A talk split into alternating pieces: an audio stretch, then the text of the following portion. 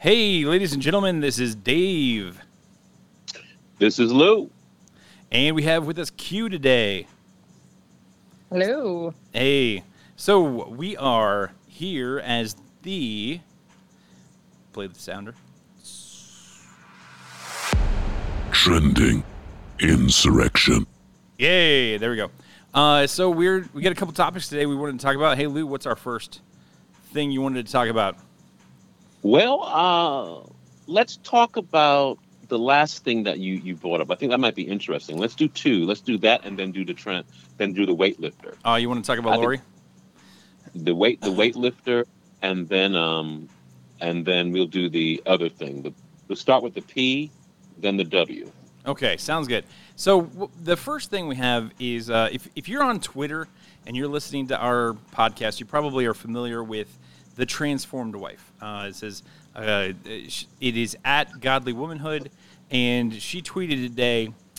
Um, I generally like her, right? Like she's she's pretty traditional, pretty you know buttoned up, uh, not abnormal stuff that she's talking about. However, uh, and and usually she talks about like biblical items. Uh, however, today she kind of goes outside of the biblical. Um, I guess, uh, like, it, she's not talking about a Bible verse, per se, but it's totally understandable where she's getting this concept. So here's the tweet. She says, porn addiction is destroying men and their ability to have normal sex with a woman. Young women, when dating a man as potential marriage material, ask him out of the blue, when was the last time you looked at porn?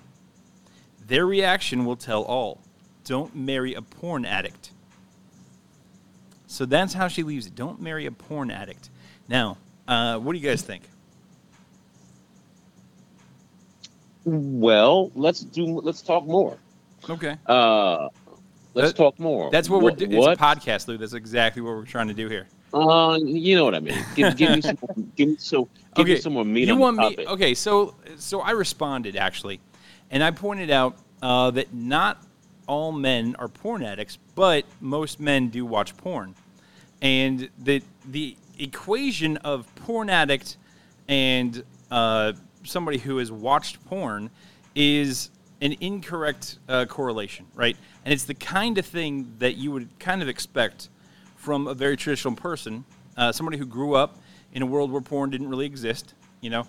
And then I, I don't think that that is... the same way that younger people would view this. I also have a real um, uh, issue with women judging men by women's ideas, right? The way that women think is different than the way men think. So, I mean, it totally makes sense that a woman would say this and think this, but this doesn't really recognize how men uh, operate, act, behave, and with the prevalence of this Uh, now available thing, uh, it seems to me that the, the judgment is off, right? And what I think I would I would recommend to women instead of, hey, don't, you know, ask any guy that you're trying to marry, when was the last time you watched porn? And, you know, if he if he tells you the truth, um, you're probably not going to like the answer. Instead, I would say, you know, talk to your dad, talk to your older brother. Get their bead on the guy, because the thing is, I, what I've come to understand is that women can't really understand men, and women don't, especially when they have like uh, the rose-colored goggles, right? They don't see the flaws in men, and they also, when they're talking to men where they don't have the rose-colored goggles, they often see flaws that aren't there. So really it becomes very important to get the advice, and I would say this the other way around too. And, and in fact, uh, Lou, you've said this a couple times. If you're a guy and you're with a girl, bring her around other women that you trust and try to get what their reaction is. You know, I, did they see her as a vapid floozy, or do they see her as, you know, a woman of substance that they would be able to uh, associate with? Same thing for, uh, you know, the guy that you're interested in. If you're a woman and you're interested in a young man, bring him around your father, bring him around your brother, bring them around other men in your life that you can trust, and then see what their reaction is. That is a much better way of figuring out whether or not this is a guy who is marriage material than just asking him some random question like this. Okay. Um, Q, what's your take? Uh, you're Lou, you're, you're a woman. Yeah, but you, you go first because the, I like to have um I like to have statistical. You want to triangulate. Things. Yeah, so you ha- you go ahead and uh, and go because I'm actually looking up some things as I'm listening to y'all talk. All right, so one of the challenges of I, I, David, I like I like uh, the, the take on you on how to find how to choose your mate. I think I think we need to really really, really use a lot because when you use research, you use family members. And also use uh, common sense. And if you're a praying person, use God to give you wisdom to choose your mate. Okay. So armed with that, I think that uh, her take, although while might be, it, her take, it what's the word? Her take, uh, while uh, might be considered, while while it may be considered extreme, I believe has some kind of merit when it comes to sexuality within the marriage. And I'll explain. The idea of sex in a marriage is primarily um, getting to know each other, getting to figure out what someone likes, and starting from and starting from a, a the baseline of I've gotten to know you, I want to know what you like, and you're going to know what I like. What I have found is that when women wa- listen to a lot of, uh, watch a lot of porn or read romance novels, and watch porn, when men re- read porn and erotic novels, I found that their expe- expectations are totally unrealistic for what should happen in the bedroom. So you're talking about something called hedonistic because, adaptation. He, no, not, not hedonistic. I'm talking about... No, no, it's, you, it's what it's called. You, In other words, it's, it's called. Okay, so let me let me just uh, jump in there and explain this. Well, hedonistic adaptation is this idea that once you get used to a certain thing, it takes kind of more to stimulate you. So, in no, other words, that's not what I said. What I said was no. That's not what I'm saying. What I'm saying is that your expect. I didn't say it takes more. I said your expectations change because you don't have a baseline. Based on this new person. You have a baseline, perhaps, based on, when I say how you feel, it's based on what you've seen, so your expectations are jaded by your society, by what's around you. Okay. So in other words, if your idea is, um, like for instance, I, I was list- I was listening to a lot of porn stars speak about sex, their, their, their real sex lives. And they said, what looks good on T V does not feel good in real life. I am an actress playing a role. That's not realistic. And what they've said is that their sex life doesn't really look like that at all. They're the, uh, some of them, a lot of them are in committed marriage relationships, and porn is just a job for them. You know, and so, so uh, they they they've said that even what that they're saying that what looks good on, but when you're young, when you're when you're and young and learning your experience, or or even old. And naive, you feel that what you see on porn, some people believe that that's what should be in the bedroom. And so they expect their mates, women the same way. When they listen to a lot of romantic novels, when they, they listen to romantic porn, and, and it's a different type of porn that women like than men, um, their expectations are so misconstrued about what romance is really supposed to be based on this fairy tale. That's unrealistic. You know that it jade it jades in both ways, both in the men and women, because you're not starting you're not starting from what this guy can do. You're starting from what Ricardo can do, based on the novel that you read and what you saw. And the same thing is is is, is converse for the woman, for the, for the man expecting the woman can do what the woman can do. So that's kind of my take on it. So I'm not even talking about physical. It's just your expectations are unrealistic. Right. Uh, well, okay. Uh, so I was, I was going to say that, uh, you know, I've actually run across uh, a lot of women who are really into stories. They like yep. uh, the, the, uh, the, uh, you know what? The thing is, like, I don't even know if I want to say what, what I've come to realize women enjoy, but uh, there's a lot mm-hmm. of, a lot of stories out there that are, um, you know, about men who are, uh, more demanding and uh, gruff and so forth. And, and I've I've discovered the women enjoy these stories. Actually, uh, I discovered this by writing some of these stories and posting them in various places. Uh, you know, actually way back on MySpace. MySpace was like uh, kind of a, a crazy time. But anyway, um, yeah, so well, that, it, that's women just one are, part of it. Just not even rough. I, I'm going to interrupt you there. Not that's just one aspect of it. There's all aspects. Right, right. There's for, for a romantic novel. There's rough. I was going to. There's the. I was going to point out that women are normally uh, are um, uh, triggered by different things. Like men are more visual, and women are more um, contextual. Typically, yes, but there's some studies that prove otherwise when it comes to porn. Oh, really? Go on. Enlighten us, please. Tell us. So, okay, so um, there's a there's a lot here. Um, so here, here's some here's some information. So a quarter of all online searches are related to sex, which is pretty substantial. I mean, the amount of time we spend online is obviously. So what you're saying is that I'm worried about the wrong thing because, quite frankly, the women are probably watching just as much porn as the men. And so Lori is um, just out there in the breeze. No, not as much. Not as much. However, it's increased drastically since two thousand three. So the most recent study shows that ninety-one point five percent of men in, ingest pornographic material, and sixty point two percent of women do, which surprises a lot of people. Um, but what, what's being found through this research is that in this age of, funny enough, being more connected through digital means and less connected physically, both mm-hmm. sexes are actually turning towards digital consumption because we seem to not know how to have relationships anymore.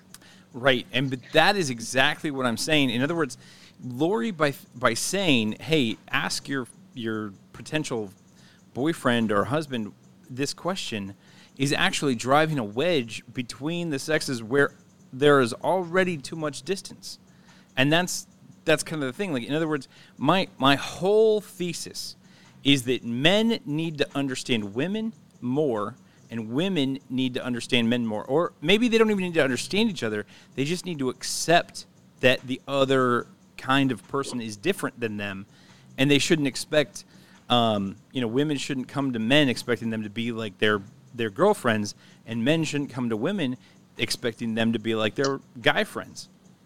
So how so how do you equate that to porn or not liking porn or the type of porn you like? How does that? Because of how what's the practical application of that? Oh, well, I, I, so let me go ahead. Let me evaluate something with the transformed wife. So um, I'm a pretty strong Christian woman. Um, however, I, ha- I actually have a, a problem with the majority of the material that the transformed wife puts out, which is, is surprising to a lot of people who know me. And the reason that I say that is because she's very problematic to me because she gives no alternatives to her view. Let me give you an example. She, I, I've chosen not to have children purposely. And as a Christian woman, that can be very controversial within the Christian circles. Um, I've chosen for multiple reasons. I like my life without kids. It's more fun. I get to keep my money. I have my freedom. It's a choice that I've made. Um, however, when there are women who are like me, who engage in the material that the transformed wife puts out, it's very toxic because she almost talks to these women, and I would be in this bucket of women, as if we're morally defunct because we don't fall into line with this, you know, idea that literally, I was created to just have babies and be a mom, which I, I reject completely. Um, I have no problem with women who choose to do that, but I've personally not made that choice, and I'm not doing anything wrong by making that choice. So I do, I will say that I agree with the foundation of most of the principles that she talks about, obviously, as a Christian, but she's not my favorite person just because of the levels of toxicity that's in some of her messaging. Um, that's just my personal opinion. However, one thing to remember with the transformed wife is obviously she is speaking to a certain group of women, right? So typically, especially with this topic of, of porn, she's speaking to Christian women. And so I think in this case, what she has to say is actually really important because when it comes down to it, as a, a woman entering marriage, you you should have things that are non-negotiable. It's okay to have things that are non-negotiables for you. I guess I'll say it that way. So if you um, are going to marry someone and for you, porn consumption is an, is a non-negotiable, you should be asking that question, because for you, if it's problematic, you should not be entering into a marriage with a man who is going to consume that and has no problem doing it. Yeah, I mean, but she's not, that's not what she's saying here. Uh, you know, she's basically saying uh, it's one way or it's it's this way, and that's it. That's the only way it is. Um, now, no, that's what I'm saying. So she's telling she's telling women it, it shouldn't.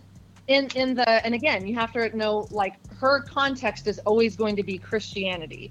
Uh-huh. So from a from a moral perspective, from a from a biblical lens, obviously p- pornography is not going to be something that you can find any biblical evidence to to you know support consuming. It's just not going to be something that you'll be able to defend with anything that's biblical. So in the context of a Christian marriage, She she is making it non-negotiable, which, she, in my opinion, she should. For, in a Christian marriage, a pornographic material and consumption should not be something that you should be doing. Well, I actually I, I disagree with that. I mean, the truth is, there is okay. yeah there is a very specific um, verse in the Bible, and this is this is actually probably something that I'm going to get more into on the three plus four podcast that my dad and I are going to do. Um, there is a very specific verse that says uh, where Jesus said that if If a man looks at a woman and lusts after mm-hmm. her, that he has committed adultery. Mm-hmm. And Correct. The problem with the interpretation of that is that the term lust actually means covetousness. And when Jesus actually said that, the first century exegetes talked about uh, this kind of idea of coveting something that is in an inappropriate desire. Um, it was Correct. Not supposed to be just a sexual desire. Now, in the context of you're coveting a woman, that's probably going to be a sexual desire for that woman. It makes sense. It it uh, goes along with the adultery. However, the actual term um, does not mean to have sexual desire. Now, this is important because that basically is the the uh, root cause. That misunderstanding is the root cause of Christianity. Um, basically. How should I put this, uh, shunning people who have sexual desire. But the thing is, we are designed mm-hmm. to have sexual desire. One of the very first uh, commandments that God gave was, go forth, be fruitful, and multiply, right? Like, this is this is ingrained in us to such an extent that there is no person, um, really no one that doesn't get touched in some way in their life by the desire to procreate, let's just say, to, for, to use a euphemism, even if you're not procreating. Um, but the so the idea that sexual desire is wrong is actually incorrect, and so no, everything they're, they're, they're not saying that's not saying it's wrong. However, there is incorrect context of sexual desire, and desiring a woman who is not your wife is the incorrect context of sexual desire. Wrong. Uh, desiring a woman who is another man's wife is the incorrect context of sexual desire. That is another man's wife. He just hasn't married her yet. That is complete trash. That take no. is complete trash. And I understand. No, it's a very common Christian take, but that is not how things work. That's because it's biblical. In other words, it should be a common Christian take. No, no, it is. It is. Uh, that is like. You, you don't know the future. Um, it, what what you need to look at is whether or not somebody is married in, you know, now, right? Like if I'm if I'm interested in someone and I want to pursue them, I don't think, hey, well, if if I end up failing in this pursuit and she marries somebody else, then all of a sudden I've committed a bunch of sins. That's crazy. No, that but that's is, why you're not supposed to have. That's why you shouldn't be having sex with her before you get married, because you. You're, that's supposed to be reserved for the marriage bed, one hundred percent. We says are not who, supposed to be having sex prior says to who, marriage. Says when. No, that's, that says is... the Bible. That's very clear in the Bible. Yeah, you think it's very clear in the Bible. Actually... No, sex is reserved for the context of marriage, and that's very biblically supported. It is It is not, actually, and I can prove it to you. Um, I get the, okay. I get the math for this one. So, um, what are the what are the Old Testament uh, prohibitions against sex, right? There are things like don't have sex with animals, don't have sex a man with another man, don't have sex with another man's wife. It's very clearly laid out. Uh, adultery is defined in the Old Testament as a man having sex with another man's wife or a woman having sex with a man who is not her husband. It is uh, defined three times, and that is exactly the wording that's used. Uh, it says don't have sex with close relatives, don't have sex with a woman on her period. What do all these things mm-hmm. have in common? They're prohibitions, right? The T S Ns. So the idea is that sex is either going to be good or it's bad. It's either a positive or a negative. And this is kind of the question of, you know, the default, right? Um, and this has gotten uh, a little bit of play in, like, feminism, where, like, sex-positive feminism is where they think that, you know, you go and um, sleep with as many men as you want, and you do porn, and you become a sex worker and a hooker, and you do an OnlyFans, and this is seen as empowering. The alternative view is that even if you have sex with your husband, it's rape. That's a sex-negative view of feminism. Um, but anyway, point is, sex is either a good thing well, I or... Have, I have biblical context to challenge your, your position here. I, I understand. I just, let me get it out, though. Sex is either a good thing or a bad thing. In the Old Testament rules on... In the context. Right. The, well, no, it, but that's that's the wrong way to think about it. In, in other words, that's exactly what mm-hmm. I'm saying. It's either default good or default bad. Now, the T S Ns, no. or do not have sex when condition exists, all of those...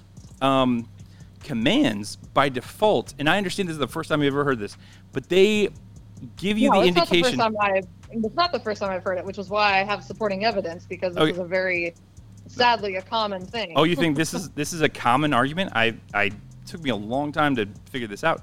Anyway, um, no, I, I hear this quite frequently. So, if it's if you have prohibitions, then sex is default positive. If there's no prohibition, then you don't have a problem. Whereas what you're saying is flipped on its head. It's sex is only allowed in marriage, which means you have a permitting condition, which actually would mean that sex is bad unless there's a permitting condition. So that is, and, and when you say sex is good only in the right context, you're actually saying that sex is bad outside of, you know, the, the approved context. It is. Well, okay. I mean, I understand you, you you believe that. That's your position. No, but because I now, have biblical support for that. Go ahead. I'll, go ahead. Show me the support. Okay, so if we look at First Corinthians verse uh, in chapter seven, verse verse uh, one. I'll skip around, but it's pretty much like verses one through eight is kind of where the context is. So, um, the the scripture says it is good for a man not to have sexual relations with a woman. Now, this is obviously the the whole. Context of this particular passage of scripture is all concerning married life. Um, now, what the scripture says is that it's good for man not to have sexual relations with the woman, but since sexual immorality is occurring, each man should have sexual relations with his own wife mm-hmm. and each woman with her own husband. That definition on its own says that anything outside of that context is considered sexual immorality. Wrong. one hundred percent wrong. The husband, that is one hundred percent wrong. wrong. Okay, now, now, follow me on this, because I'm going to give you an analogy. You have a doctor who treats cancer all day long, and he says to his patients, hey, uh, you know, his son is like a five-year-old kid, like he's in there with him, and he hears the doctor telling patients that they need chemotherapy. You have a, a terrible disease, and you need chemotherapy to treat it. And then the kid, not understanding what that is, goes around and tells everyone that they need chemotherapy whether they have the disease or not. You missed the main point. Because sexual immorality abounds. And in fact, Paul goes on to say, in I, I don't know if it's this chapter or a, a similar chapter, but there you are doing things that are not even named among the Gentiles. There is a, a very severe illness in this church. And the prescription is marriage. It is not saying that, hey, the only time that you can have sex is marriage. In fact, these people have been clearly told they are supposed to have freedom and liberty, and they are exercising it in a way that is not good. Um, a man is having sex with his father's wife, for instance, which is a specific prohibition, right? So, like, this is not a situation where Paul is saying, hey, everybody needs to get married. He's saying, hey, you guys are screwing this up. Do this, do this. Hold yourselves down so, to I, a marriage. Your position is that, your position is that God has not reserved sex for only marriage. He's cool with people just doing whatever they want from a sexual perspective and not reserving it for the context of marriage. Okay, well, God, this is... That's, that's God's permission. No, that's a very common misconception, right? So what you just said was kind of like, well, if it's not the rules I believe in... No, no, no, no. Let, I, I, listen, listen, listen. I get where you're coming from. But you're saying, if it's not the rules I believe in, then there's no rules at all. But that's not no, true. No, that's not what I'm saying. I'm asking you, if there, with God, there is no gray. It's either it's either yes or no with God. There is no riding the fence with him. So mm. it's either one or the other. So sex is good unless it violates one of the prohibitions that he's given us. And he's Correct. given us plenty of prohibitions. This is saving it for marriage. No, that is not, literally that is not anywhere in Scripture. And I have looked, and I, people have given me all kinds of references over the course of the last twenty years or so where I've been looking for this. Uh, actually, it's probably more like ten years because I, I didn't really figure this out until I was probably almost thirty. But um, yeah, there's there's actually no place that God prohibits sex before marriage, except there's one place that kind of comes close, and that is for um, the, in the Old Testament there is a a virgin that acts like a harlot while she still lives in her father's house has committed a great sin. But I think that's actually a really interesting.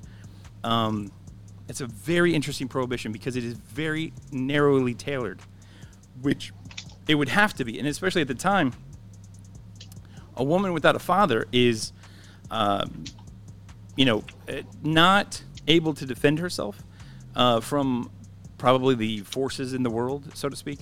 And also, it may be that her only source of income that's possible would be to uh, make certain arrangements with men to give them what they want and, and or to give them what they want and uh, then they give her what she wants, you know. So it actually is a very interesting um, thing. And basically, I guess the question you would ask is, if is it if it's if it's wrong for a virgin to act like a harlot, is it also wrong for a harlot to act like a harlot? Yes. I would I would say I would say no, and because there's actually uh, several cases in Scripture where God makes the argument of acting like a thing that you're not being bad. Uh, and in fact, in one spot, he says, "Hey, you know, Israel, you've acted like a harlot, and in spite of the nature of harlots, you actually pay the men or pay the others who engage in harlotry with you instead of getting paid for it." In, in, in other words, God was saying, hey, Israel, whores get paid and you're paying. Like, what is wrong with you? Um, but uh, I would say that uh, a harlot, uh, it's kind of important to understand what this actually means. Um, you know, we see women as single, married, divorced, or widowed. You know, like that's those are our classifications. But in uh, the Old Testament, there's a couple of classifications for women. It was virgins, wives, and uh, women who were lived on their own and did what they wanted to do, they were harlots, right? So it was kind of a, a category of women. You, I, I would say that it's impossible to say that someone who, uh, like, it, you couldn't say a snake shouldn't act like a snake. You wouldn't say that a rat shouldn't act like a rat or a dog shouldn't act like a dog. I think it's impossible to say that a harlot is screwing up or sinning when she acts like a harlot. The difference is that God doesn't hold animals to a moral standard. They don't have the same cognitive ability or cognitive, um, uh, uh, what's the word for it? They, they're not held to a, a moral standard like like humans are. So to compare a human's moral activity to, you know, how how an animal is supposed to act is is a flawed argument. Well, I'm, what I'm arguing is that things must conform to their nature. Not that uh, animals are somehow moral so we're, so, uh, agents. So are we are we meant to, to sin recklessly then? Because technically, that's our that is our born nature. We're all born in sin. So are we supposed to then just go? That's supposed to be our, our default, and there's no problem with that. Well, actually, I don't I don't think that I don't see anywhere where God says that sin is our actual nature.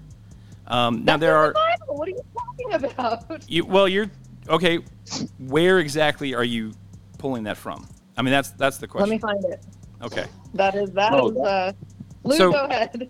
That's to John eight, verse twenty-one and twenty-four, the King James Version. It says, "Behold, I was shapen in iniquity, and in sin did my mother conceive me. I therefore unto you, you shall." Yeah, that's what it says. You are born in sin yeah. and shapen in iniquity, basically. Yes. I, I'm Psalms fifty-one, verse five, King James Version. "Behold, I was shapen in iniquity." Mm-hmm. Um, and there's just more. I mean, that's just, you know, that's there. There's a lot of Bible. The, the, the inherent nature of man without God is sin. Death, which by the Bible says the wages of sin is death, but the gift mm-hmm. of God is eternal life through Jesus Christ the Lord. So, so, so I, so I, I understand that what David is looking for is he's looking for not sexual immorality, not verses about sexual immorality, because that could be anything. He is mm-hmm. saying specifically a verse that says, if you are single, a single man or single woman, do not make love to other single men and single women. That's specifically. Yeah, you're not you're not going to find that. I guarantee it. And as a matter of fact, you will find something else. You will find a, a situation where men are compelled to have sex with a, a particular woman uh, under certain circumstances and not be married. The kinsman-redeemer relationship. So, so, so, in argument's sake, you have to find a verse in the Bible that actually says verbatim, well, if you are a single I mean, individual, you, but okay, you but here's the thing: any sex it shouldn't be that hard. To satisfy David. It no, no, no, to no. Satisfy to satisfy, to, to satisfy logic and reason, it shouldn't be that hard. God's word is like is perfect, like silver refined in the fire seven times. And if you can't find it, and it doesn't exist, and you you have understood my argument is that the presence of T S Ns actually indicates a sex-positive view. Then you you are not going to. I mean, what you're what you're doing is you're holding up a doctrine that is one hundred eighty degrees out of phase with the actual scripture. That's what no, you're doing. No, absolutely not. And the yeah. problem is that the problem is that not everything is going to be laid out specifically. The Bible doesn't talk about a lot of things. If the trumpet sounds an unclear call, when, when you, who will prepare for battle? You, when you understand the Bible, you have to put the context of the the. the meaning of the, especially when you're talking about character and m- moral obligation. How do you know you Everything understand the Bible? I mean, okay. How do you know that- so here's the thing. Uh, I believe that Jesus is actually the Rosetta Stone of Scripture. Jesus walks around talking to the disciples, interpreting Scripture for four years or three years. Correct. Okay, so Jesus said, um, one day the disciples were eating wheat. And they were, uh, eat, uh, you know, rub. It was it happened to be the Sabbath. They were eating wheat and rubbing the uh, the chaff off of it and eating it. And the Pharisees thought, well, you know, if Jesus was a man of God, he would tell his disciples to stop that because they are working on the Sabbath. And Jesus said to them, "Haven't you read what David did? How he went into the temple and ate the showbread, which was not lawful for any but the priest to eat, and he also gave some to those that were with him." And uh, the Pharisees. Their entire life, their entire job, everything they did was about obeying the law and upholding the law. Not one of those Pharisees said to Jesus, David sinned in breaking the law. So the question is, and they didn't believe in Jesus. They hated Jesus. They had eventually, obviously, had him crucified. So why did the Pharisees accept the argument that Jesus gave? Haven't you read what David did? How he went to the temple and ate the showbread, which was not lawful for any but the priest to eat. And why does it matter what David did?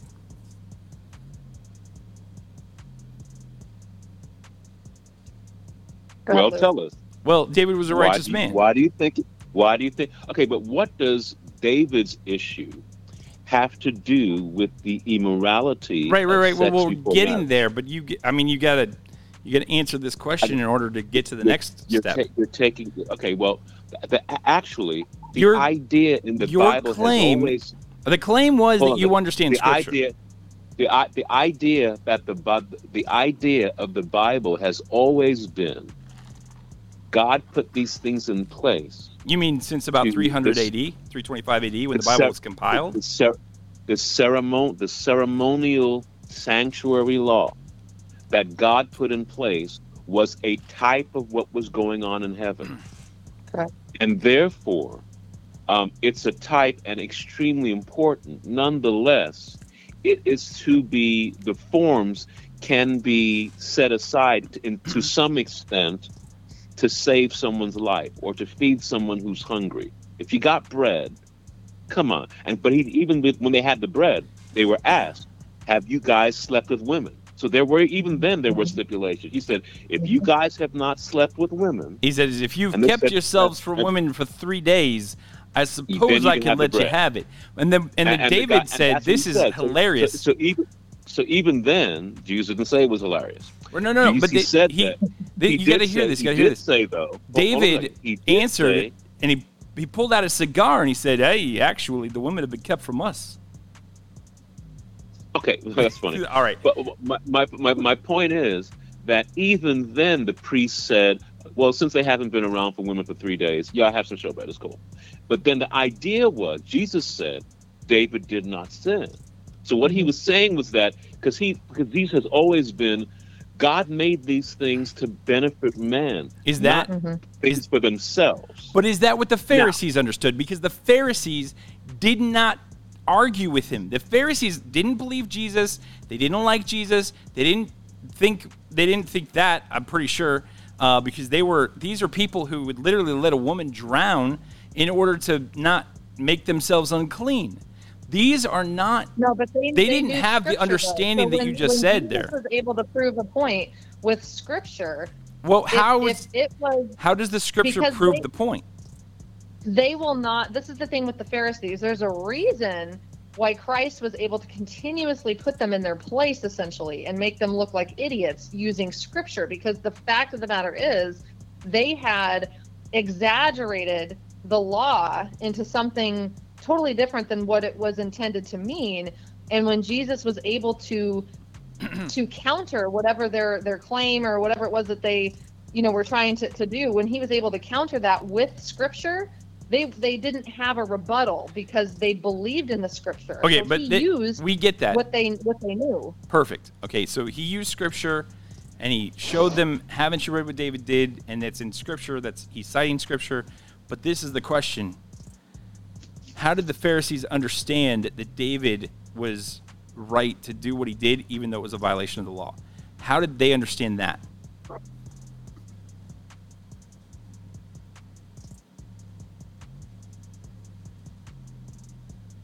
Okay, so here's here's how I believe this works. David is a righteous man. Therefore, the things that he does in Scripture are generally considered to be righteous, unless specifically stated, unless it is specifically stated that they are not righteous, like when David slept with Uriah no, the Hittite's no, no. wife Bathsheba and so forth. Like it's stated mm-hmm. that that's incorrect. Okay, wait, wait, so wait, here, hold on, hold on, hold on, so hold then on, I would. Hold on, hold on, hold on. Okay, hold on a second. Okay, you have to be able to. You have to be able to extrapolate, extrapolate their basic principles, though. And so I think that with, it's dangerous. Do you to say that if God does not say that cocaine is wrong, then cocaine is right? Correct. And so there's certain things, I think that's a slippery slope. That's, very, yeah. that's a very convenient way of believing. Because mm-hmm. all you have to do is say, well, eh, I didn't say it. I can do it. It's not exactly that's not necessarily true. Hey, that, hey, that's, hey, a, that's, a, hey. that's, that's a very, that's a very, do what's not the word? go that's beyond very, what is written. That is what it means. Do not go beyond what is written. And this is exactly the problem. This is a, this is a huge problem. No, no, it's not. And do not, not go like beyond that. what is written. There's no, there's, there's no one say, There's no one saying that cocaine is right. There's no no one out there now. Maybe some people are using it in micro doses for medication. We're not talking about that. But there's hey, listen, no one saying everything God in, created is good and meant to be used in faith by the faithful. That's a Bible oh, verse. Uh, that well, okay. Wait a second. Everything God created is good. That was that was made. Cocaine comes received. from a plant. Who made the plants? We have a war not against plants in this country. Not, not everything made was made for consumption. Exactly. So that's my whole we point. The Bible says everything. That verse we specifically. A lot of things. I, I will point that, out. No, no, no, no. Stop, that, stop, stop. Wait, Dave, See, but Dave, you have wait, a very specific Dave, view. Wait a second. No, no, no. That, you have a very that, specific that view is, of cocaine. No, that the people verse, who that verse is, the people who grow cacao, uh, basically they will eat, uh, they will chew on a leaf, and it will help them in the high altitudes because the same chemical that is exists at a, a pretty decent con- a, a, a natural concentration in that leaf helps them deal with the high altitude.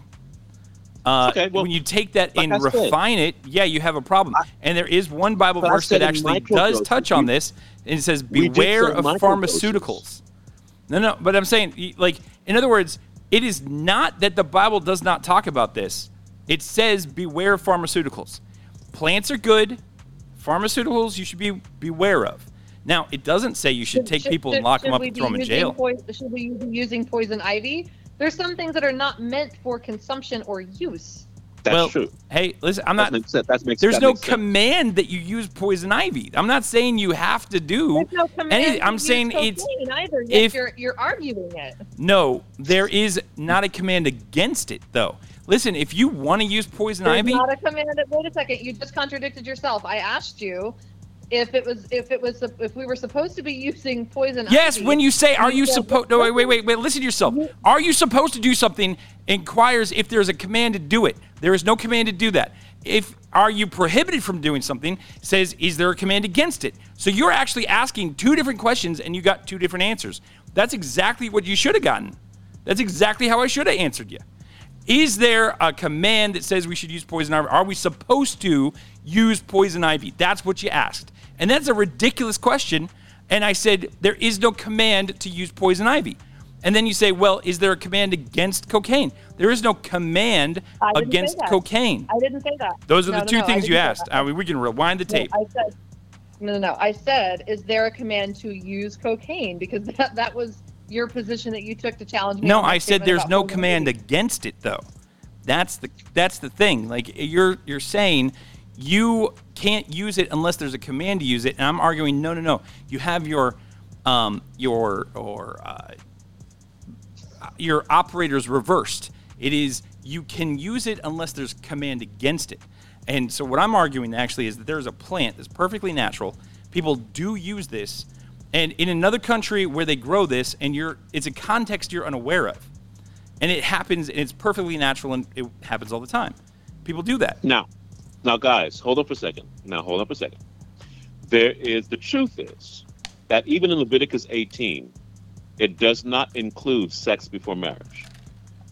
Some might argue that the Bible condemns fornication or sexual immorality.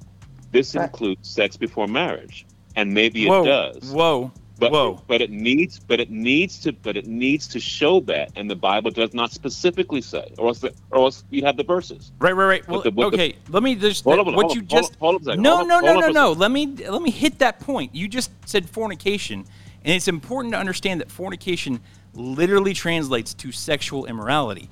People who try to insert the things that they believe are sexual immorality into the word sexual immorality and then read it back, that is eisegetical interpretation of scripture, and you you can't really do that. I mean, you can exactly. do that, but you shouldn't which, do that. Which is what which is what I said. Which I said specifically is that fornication okay. does not mean sex before marriage. The the Greek word, I'll look it up right now, that's something that since we're in this comes conversation. From the root fornikai. Fornication meaning in Hebrew. Well, I mean, it depends on if you're looking at.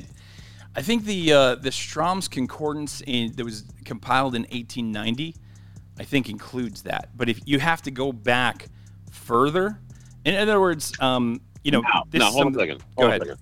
According to, let's look at the fornication meaning in Hebrew, and then and then we need to the word. Well, it's not Hebrew, is it? Yeah, actually. Yeah. Yeah, it is. Okay, what's what is the correct meaning of fornication in the Bible? I'm looking it up, and da, da, da, da, da, what does it say? What's the Hebrew and the Greek in this? The Hebrew and the Greek. I usually have I usually have a lexicon around me, but um, key to fornication. Um, when you guys find me a verse with fornication in it, and I can look it up directly from the lexicon. So any verse with fornication in it. When it says flee fornication, there's a mm-hmm. verse. Okay, flee fornication. First Corinthians six, verse eighteen, verse twelve. Literal Hebrew Hebrew meaning. Mm-hmm. Um, uh, for, um, we'll say Greek meaning. Okay, see what it says. First, the lexicon of free immorality. Da, da, da, da, da. Greek origin, flee. It means, it means uh, five forty-three is the word. It means to flee. Um, immorality, it means to fornication. So that's what they call fornication in that word. And then every, all and every, a primitive word. And then other, a sin from heart. So in this word, it says commits outside. Da, da, da, da, da. So in this case, you are correct. Fornication, at least in Corinthians, simply means immorality. Now, it because it uses immorality, you have to go back and say, according to that culture or the biblical culture, what was considered immorality. Well, what I, would, where... what I would actually use to define words in Scripture is Scripture. You know, you know what yeah. the word kosher means? So. so So, kosher. So what does... Okay, wait, wait. Yeah, I see where you're going. Go ahead. Go ahead. That's the, that's the, I think the idea is to find out, does the Bible call, is anywhere in is anywhere in the Bible the word fornication used for sex outside of marriage between two single persons? That's what we're looking for. So how many times is, is fornication used in the Bible? Simple. Um... It's it's not actually what I'm used what I'm looking for, but I, I can tell you that that actually doesn't exist uh, because I've I've looked into that enough.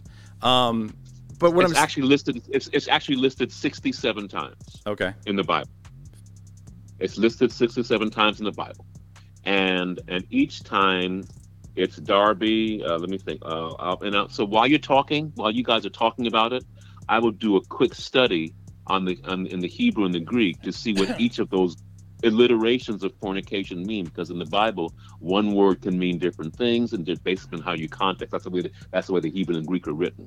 Okay. So while you guys are I understand it, I understand there's we'll do, context. We'll okay, okay. Well, we'll do your research and, and let me say this. Uh, the word fornication, I see it very similarly to the word kosher. We all understand that kosher means technically clean, but that when you use the word kosher, it's specifically referring to, uh, you know, Jewish rules on cleanliness, the Old Testament law, and things like that. When I see the word fornication used in Scripture, the only thing that makes sense to me to use as an objective definition for fornication is actual immoral acts called out in Scripture. So, I mean, if fornication is sexual immorality, Uh, which I actually think it is, because that's the uh, that's the definition that I've that's uh, one meaning given. Of fornication. Let's see if okay. there are others. So you know, maybe there's uh, well, uh, it's just like love. There's seven words. There are a bunch of words for love in the Bible. Mm-hmm. There could be a bunch of words for fornication. So that's why it takes an in-depth study of the word, figure out within each context what it means.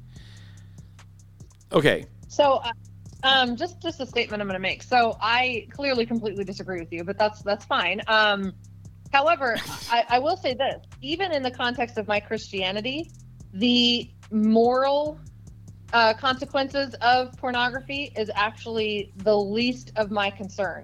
Um, I actually have way bigger issues with pornography. So while I think that this conversation is important from for, from a, a, a context of understanding, you know, Christianity and the Bible.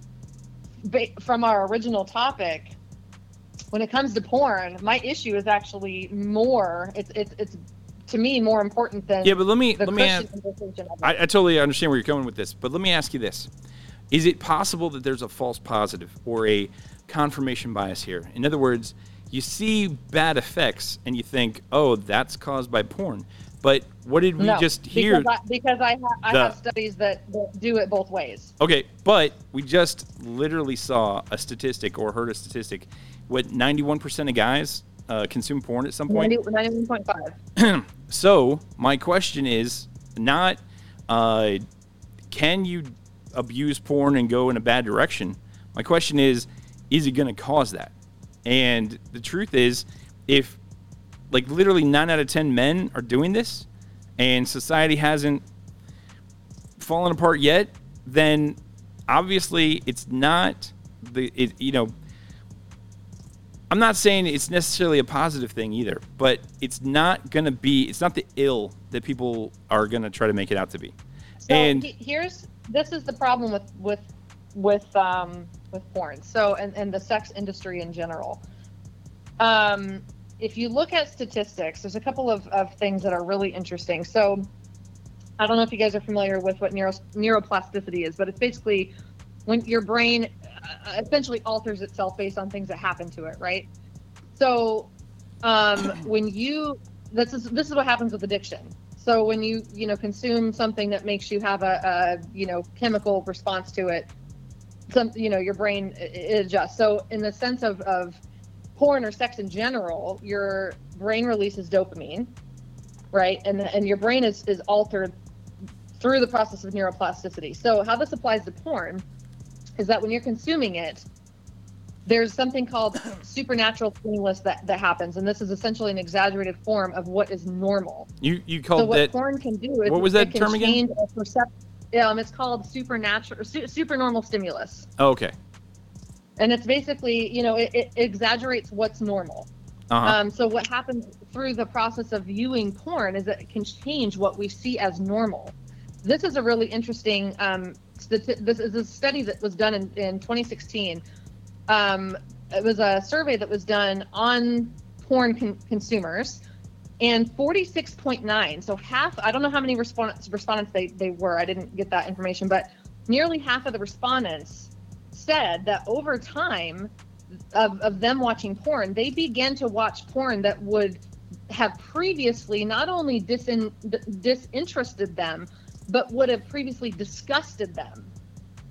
So the, the consequence of the sex industry and the and porn in general, sadly, is you are appealing to, and I'm not saying, I, I want I want to make it clear that I'm not saying that every every person is, you know, part of the the the, the negative that can come with this industry. Um, however, what we do find is that through the porn industry, we find direct connections to child porn, for example, um, sex trafficking, for example, of children and adults. So that's, for me, that's terrible. As far as I'm concerned, correct. As far as I'm concerned, the fact that that alone basically puts people that it, it you know how basically when you start a, a, a small drug, you know, you it's a gateway drug and you end up on harder stuff. It's kind of that same thing. So all of a sudden people find themselves bored with the traditional porn where eighty-five percent of porn stars have breast implants, which is again another another evidence of supernatural stimulus, supernormal stimulus. But when people become bored of what they've been consuming, not all, but some do find themselves trying to find things that basically shock their system. So what would have previously disgusted them, not even just this you know, was disinteresting, but disgusted them, such as child porn, is something that they will then begin to seek out because they need something harder to release the same amount of dopamine because their brain has been this altered is, through the process of neuroplasticity. I, I gotta, I gotta stop you and just say that this is a parade of terribles. It sounds absolutely like the worst thing ever, but I'll tell you what, uh, we did something very similar. Uh, with a, a particular drug, um, I'm gonna I'm gonna make a joke. I don't really believe in evolution, but when the when the fish started walking on dry land and breathing air, it led to all these terrible things. Before that, there were no wars, there was no pestilence, there was no famine. It's it's all started with the consumption of oxygen, which now one hundred percent of people do. I mean. You can say anything like that and make it sound terrible, but the thing is, no, and I, this is like, I want to make myself clear. I'm not saying that everybody needs to, to feel the same way that I do in terms of what's possible. No, but I'm not talking industry. about feelings. I'm talking but about for, concrete but, facts no, no, here. No, but for me, what I'm saying is, for me, I will never ever be able to give my. And let me let me also make a statement. I'm a former porn addict in my young my my early twenties. So I, I so I know the, the effects of, of consuming this stuff uh, all, a lot. No, so what you know what is I'm the saying, effects though, of porn addiction. It's become it's become bigger than that. Well, let me, me ask you this in, though. In... Okay, okay, but seriously, here's the thing. Here's here, this is very important, right? There are alcoholics, and if you talk to them about drinking, they will tell you how terrible it is, and they have to believe that in order to not do it anymore themselves. They've they've come to the position no, where. No, I don't want you to misunderstand what I'm saying. I'm not suggesting that now from a so there's two different things ways to look at this. Okay, there's from from the, a Christian lens, which is obviously something that I'm going to look at through. However, I'm I look at things very objectively in the world, and I am completely aware that not everybody is going to look at the world the same as me through my Christian lens, and that's the beauty of free will. And I don't expect everybody to do it because God gives us the freedom of choice. However, so from, from that perspective, I'm I'm never going to be like, oh yeah, I think it's a good idea because I think it's morally wrong from a Christian perspective. However, I am not suggesting that some people can't use porn responsibly outside the context of Christianity, of course, and just use it. What I'm saying is that the the sad part about this industry is that it opens up all of this other stuff, and whether we we like it or not, it, every single connection, all of that other stuff existed can, before porn. Trace. There's the I mean right, I'm not going to say there's no connection saying, like, because somebody who is want to support an industry that Uh, the sheer fact alone that that appealing to people's sexual um, desires in this way opens just the like door every commercial to, for to, automobiles and lipstick and and, and and perfume. And I'm not again. I'm not saying that everybody needs to feel the same way as I do. What I'm saying is that for me, for me, it is an industry that is something that. Is a non-negotiable for, for, for me. I will never be able to But the truth is, you're not saying for me. You're saying porn leads to pedophilia. That's that's what no, I heard. I didn't know. There's I did a not link. Say that. I There's did a not link say between that. Porn and pedophilia. And, and my point is No, incorrect. Incorrect. You're you're rewind the you're tape. making assertions that I'm not making for me, and that's not what I said at all. All right. So what I, I don't want to straw man you. What you were saying that there is uh, do it again, if you would. What I'm saying, saying some, is go that, ahead. Sorry. What I'm saying is that there is a direct connection between adult sex trafficking. And what is that connection? Uh, the the porn industry. It doesn't take very long to research how many women that are in the porn industry are trafficked there. That's a, that's a very easy to statistics. Yes, some women are on there in there on their own. What's the statistic then? A lot then? of them, a lot of them are not. I don't have the statistic right off the top of my head. I mean, but if it's, it's so easy to research. Listen, I mean, well, I'm not saying that sex trafficking doesn't exist, and I'm not saying that those women don't end up in porn. I'm saying that it may be slightly overblown, and the fact that no, you can't it's give not, me a statistic. And it would probably, it would probably shock you to know the statistic. Well, I mean, it probably would shock me to know the statistic, but the thing is, um, are those mainstream things? Like, in other words, um, yes. uh, it, you know, is Riley Reid trafficked? And Riley Reid also, I'll point out, is, she's one of the most popular actresses at the moment, doesn't have implants, wasn't trafficked, doesn't even shave everything. Right. I only, mean, only eighty-five percent of porn stars have breast implants. Now, that's a high percentage. Yeah, but it's not a hundred. So, but also don't, don't, one of the not, most I'm never, I'm successful. Never speaking, I'm never speaking absolutes. One thing I will not speak in ever right. is absolutes. No, no, I get it. I get it. But trip. the thing is, women. Let me tell you what I think about breast implants. I don't like them, and women. I don't care about breast implants. Women do that to compete with other women. They they don't necessarily do that to compete with or to compete for the attention of men. They do that to compete Absolutely. with other women. That uh, a large percentage of beauty uh, habits that women engage in, the nails, for instance, like women do these like really crazy long nails. I hate that. I don't. I don't think that's attractive at all. Women do. Um, well, to tell you the truth, like my my view of beauty is, I don't mind if you do like makeup and. and eyelashes and hair extensions and all that kind of stuff if it looks natural. And if it doesn't look natural, then it turns me off. Like I go, oh, you know, I'm not interested. If you have like bolt-ons, uh, which is like just a term for really fake uh, implants. Um, I'm I look at that and immediately just turn the other way. I'm not even interested. Like, it doesn't even pique my interest, and I walk away from that. So uh, the idea that women in this industry are doing these things, yes, they absolutely are, but that actually I don't think is driven by what the men want. I think that is driven by what women think men want. And that's that's a huge difference, right? In other words, men don't necessarily want the bolt-ons, but women think men want the bolt-ons. So they go and, and they do this kind of stuff. Um, my point is, bringing up Riley Reid, and like I don't watch her stuff, but I saw her on an interview with, um, I think it was Eric Weinstein. And the reason it's interesting is that she doesn't do all the things that other women think that they should do. She just does a very natural thing, and she is extremely successful. And that, like, that's really what a lot of guys are looking for. Now, don't get me wrong, not every guy. I'm sure that there are, um, you know, ten to twenty percent of guys out there looking for bolt-ons. They're looking for a woman who is uh, completely decked out and just looks ridiculously fake. Like, they would rather probably have sex with a plastic doll than a real woman. I get that. There's some people out there like that. But I just don't think that that's what everything is. And I don't agree oh. uh, that the industry, I, you know, okay. You so, may not agree with it, but for, for anybody who's interested, I'm just going to give this resource. Okay. If you go to, um, there's an organization that's called Fight the New Drug. So you can go to their website, fight the new drug dot org. There's a really interesting article that they wrote in January of this year. So it is a, a very recent article um, that gives statistics. And I, I would encourage anybody who's interested in the connection between the porn industry and sex trafficking to to look this up, because it's it's a shocking article.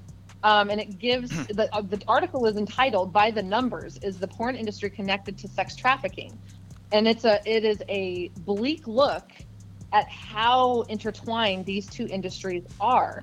Because here's the thing, no one's claiming that all porn is non-consensual. Some is and some isn't. That that's the fact. Some a lot of it is consensual. Is consensual. Right, but I but mean, here's the if question. You if you don't, if you don't, don't have any way to know which is which, that's that's very problematic.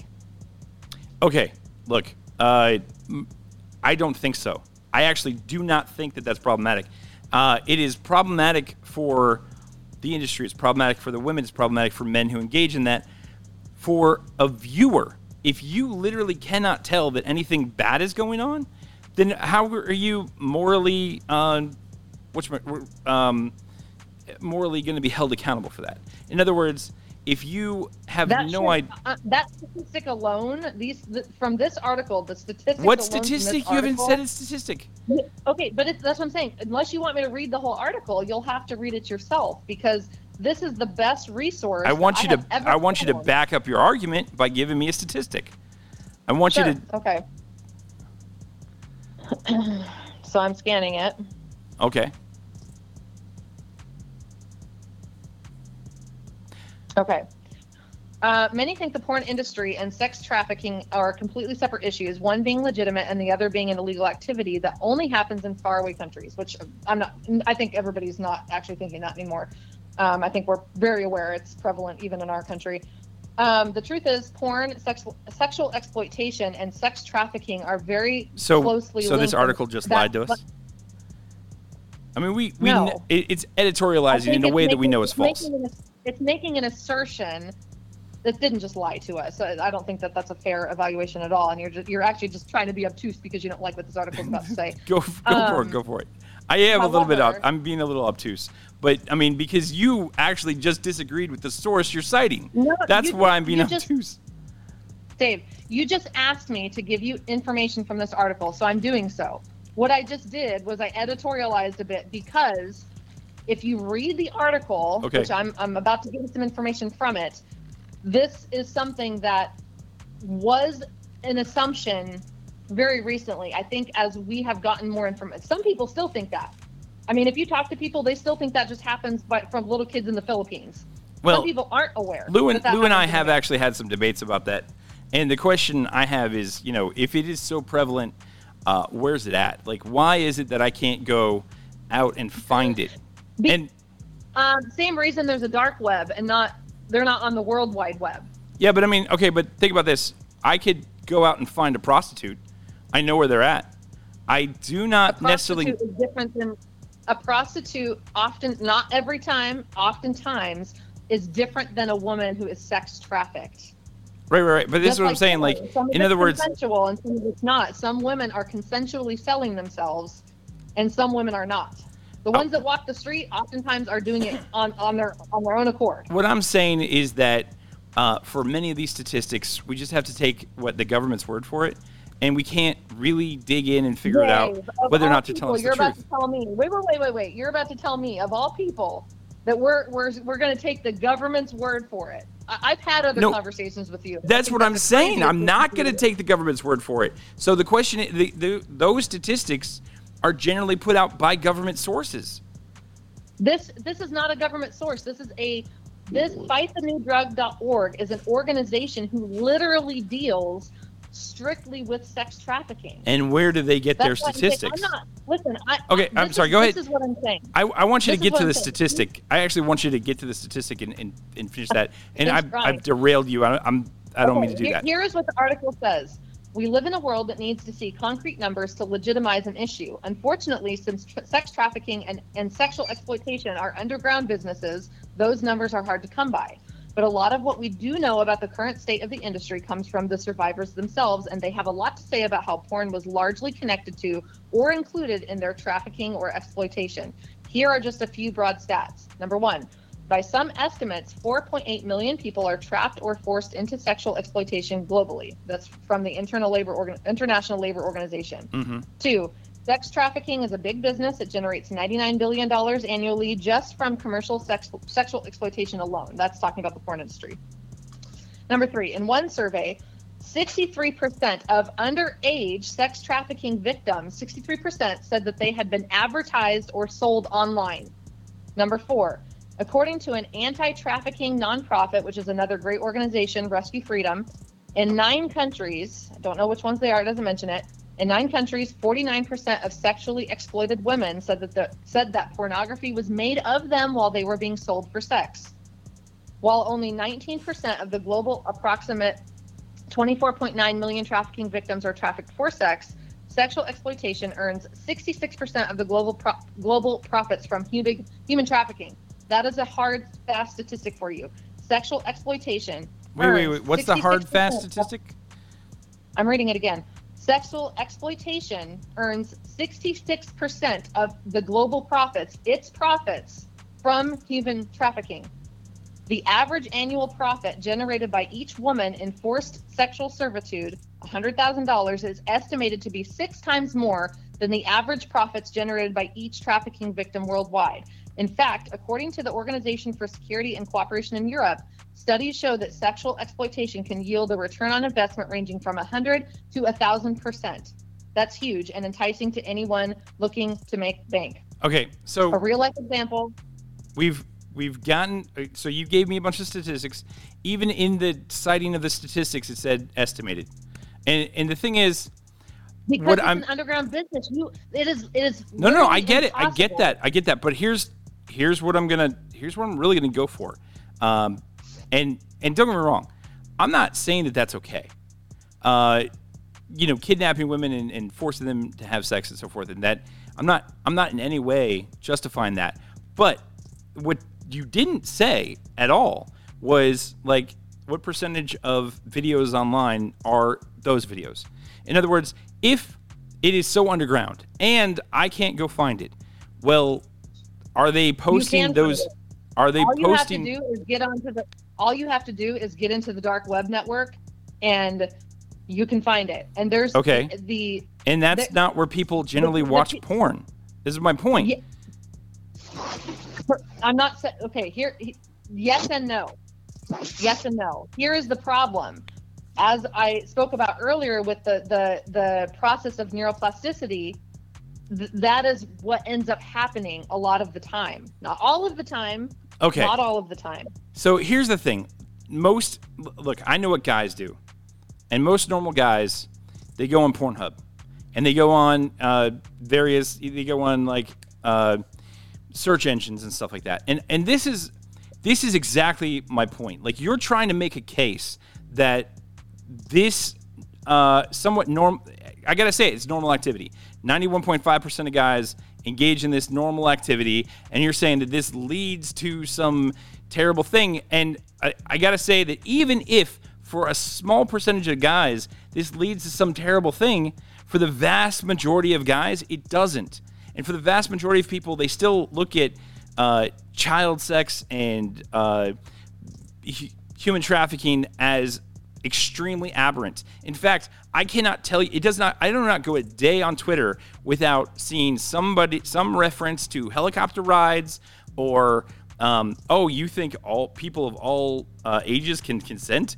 And like there's a gun pointed at the viewer, like P O V, you think all ages consent? And then there's Correct. a gun overall, pointed. People are still, overall, people are still disgusted with. Yes. With, with exactly. Children, so the thing is, however, I, I, I don't argue, think there is argue, any relation to that porn. That, that is quickly. I, I will argue that that's quickly changing. Sadly, that's next on the list. We've got a whole okay. lot of things that have been normalized lately, and guess what? That one's coming up. Just wait for it. Uh, I am skeptical that that's ever going to catch fire. There's already a push. I know there's a push. No, don't get me wrong. I know there's a push. I know that there are people pushing for it, and all of those people are earning themselves helicopter rides. They are earning themselves. We would, we would have said the same thing about some of this other stuff twenty years ago, and and look where we are. So well, it's going to come. Nah, I don't think so. Actually, I, I never. I have even. I don't. I don't believe in homosexuality. I don't agree with it. Right. I think it's immoral and wrong. I don't. I don't support gay marriage. I've still never looked at homosexuality the same way I look at child porn or child and, and a lot of people uh, exactly the same issue. Predatory. And I think that that's fair. I don't either, because you're look you're talking about two consenting adults and a minor who can't consent. So I agree with you, and I think a lot of people are, are of that same opinion. Yeah, I mean, however, I don't. What I'm saying is, it's not. It's no no amount of them putting that in our face is ever going to move society. It is never going to happen. Um, now, don't get me wrong. Like I'm, I'm saying, it's never going to happen. It's not going to happen quickly. And I think right now, what they're no, actually trying to do. Uh, but how long has it already been in the process? So, you know, if you if you're trying to assert that it just started today, then yeah, it's it's gonna. But this has been going on for some time. So, well, what do you we mean could, this though? I mean, halfway okay, through, we could be already halfway through the process of it getting normalized, and we're going to be there in five years. No, I we're mean, not. We're not anywhere. We're not anywhere near halfway the process of child predation uh, or or pedophilia being uh, normalized. So we're not even anywhere near that. And I, I, I, I would I would disagree based on what's out there. So, well, listen. Th- this year, actually, this is interesting. This is the first year I've seen huge pushback to the Pride movement. Right. So this is like the Pride Month or whatever. Every time I see this stuff out there, I mean, there is uh, a guy by the name of James Lindsay who's doing some really great stuff. Uh, he's pointing out that uh, queer theory or critical gender theory is is basically now coming for children. He's sounding the alarm. He's an academic, uh, and he's pointing out mm-hmm. that uh, basically the concept is if you leave anything unquestioned, like age of consent or whatever else, like then you're still problematic. And he's pointing out that this the queer theory specifically is coming for your kids. Like that is what mm-hmm. is happening right now. That is the right. the can frontier. I, can, I, can I make a, an assertion as to why I think that that is why that's happening? I yeah. think that in general, people are pushing back more than before because there's strength in numbers. It's the same reason now we see a huge. I mean, p- people are feeling emboldened to push back against critical race theory as well. It's because there there's there's.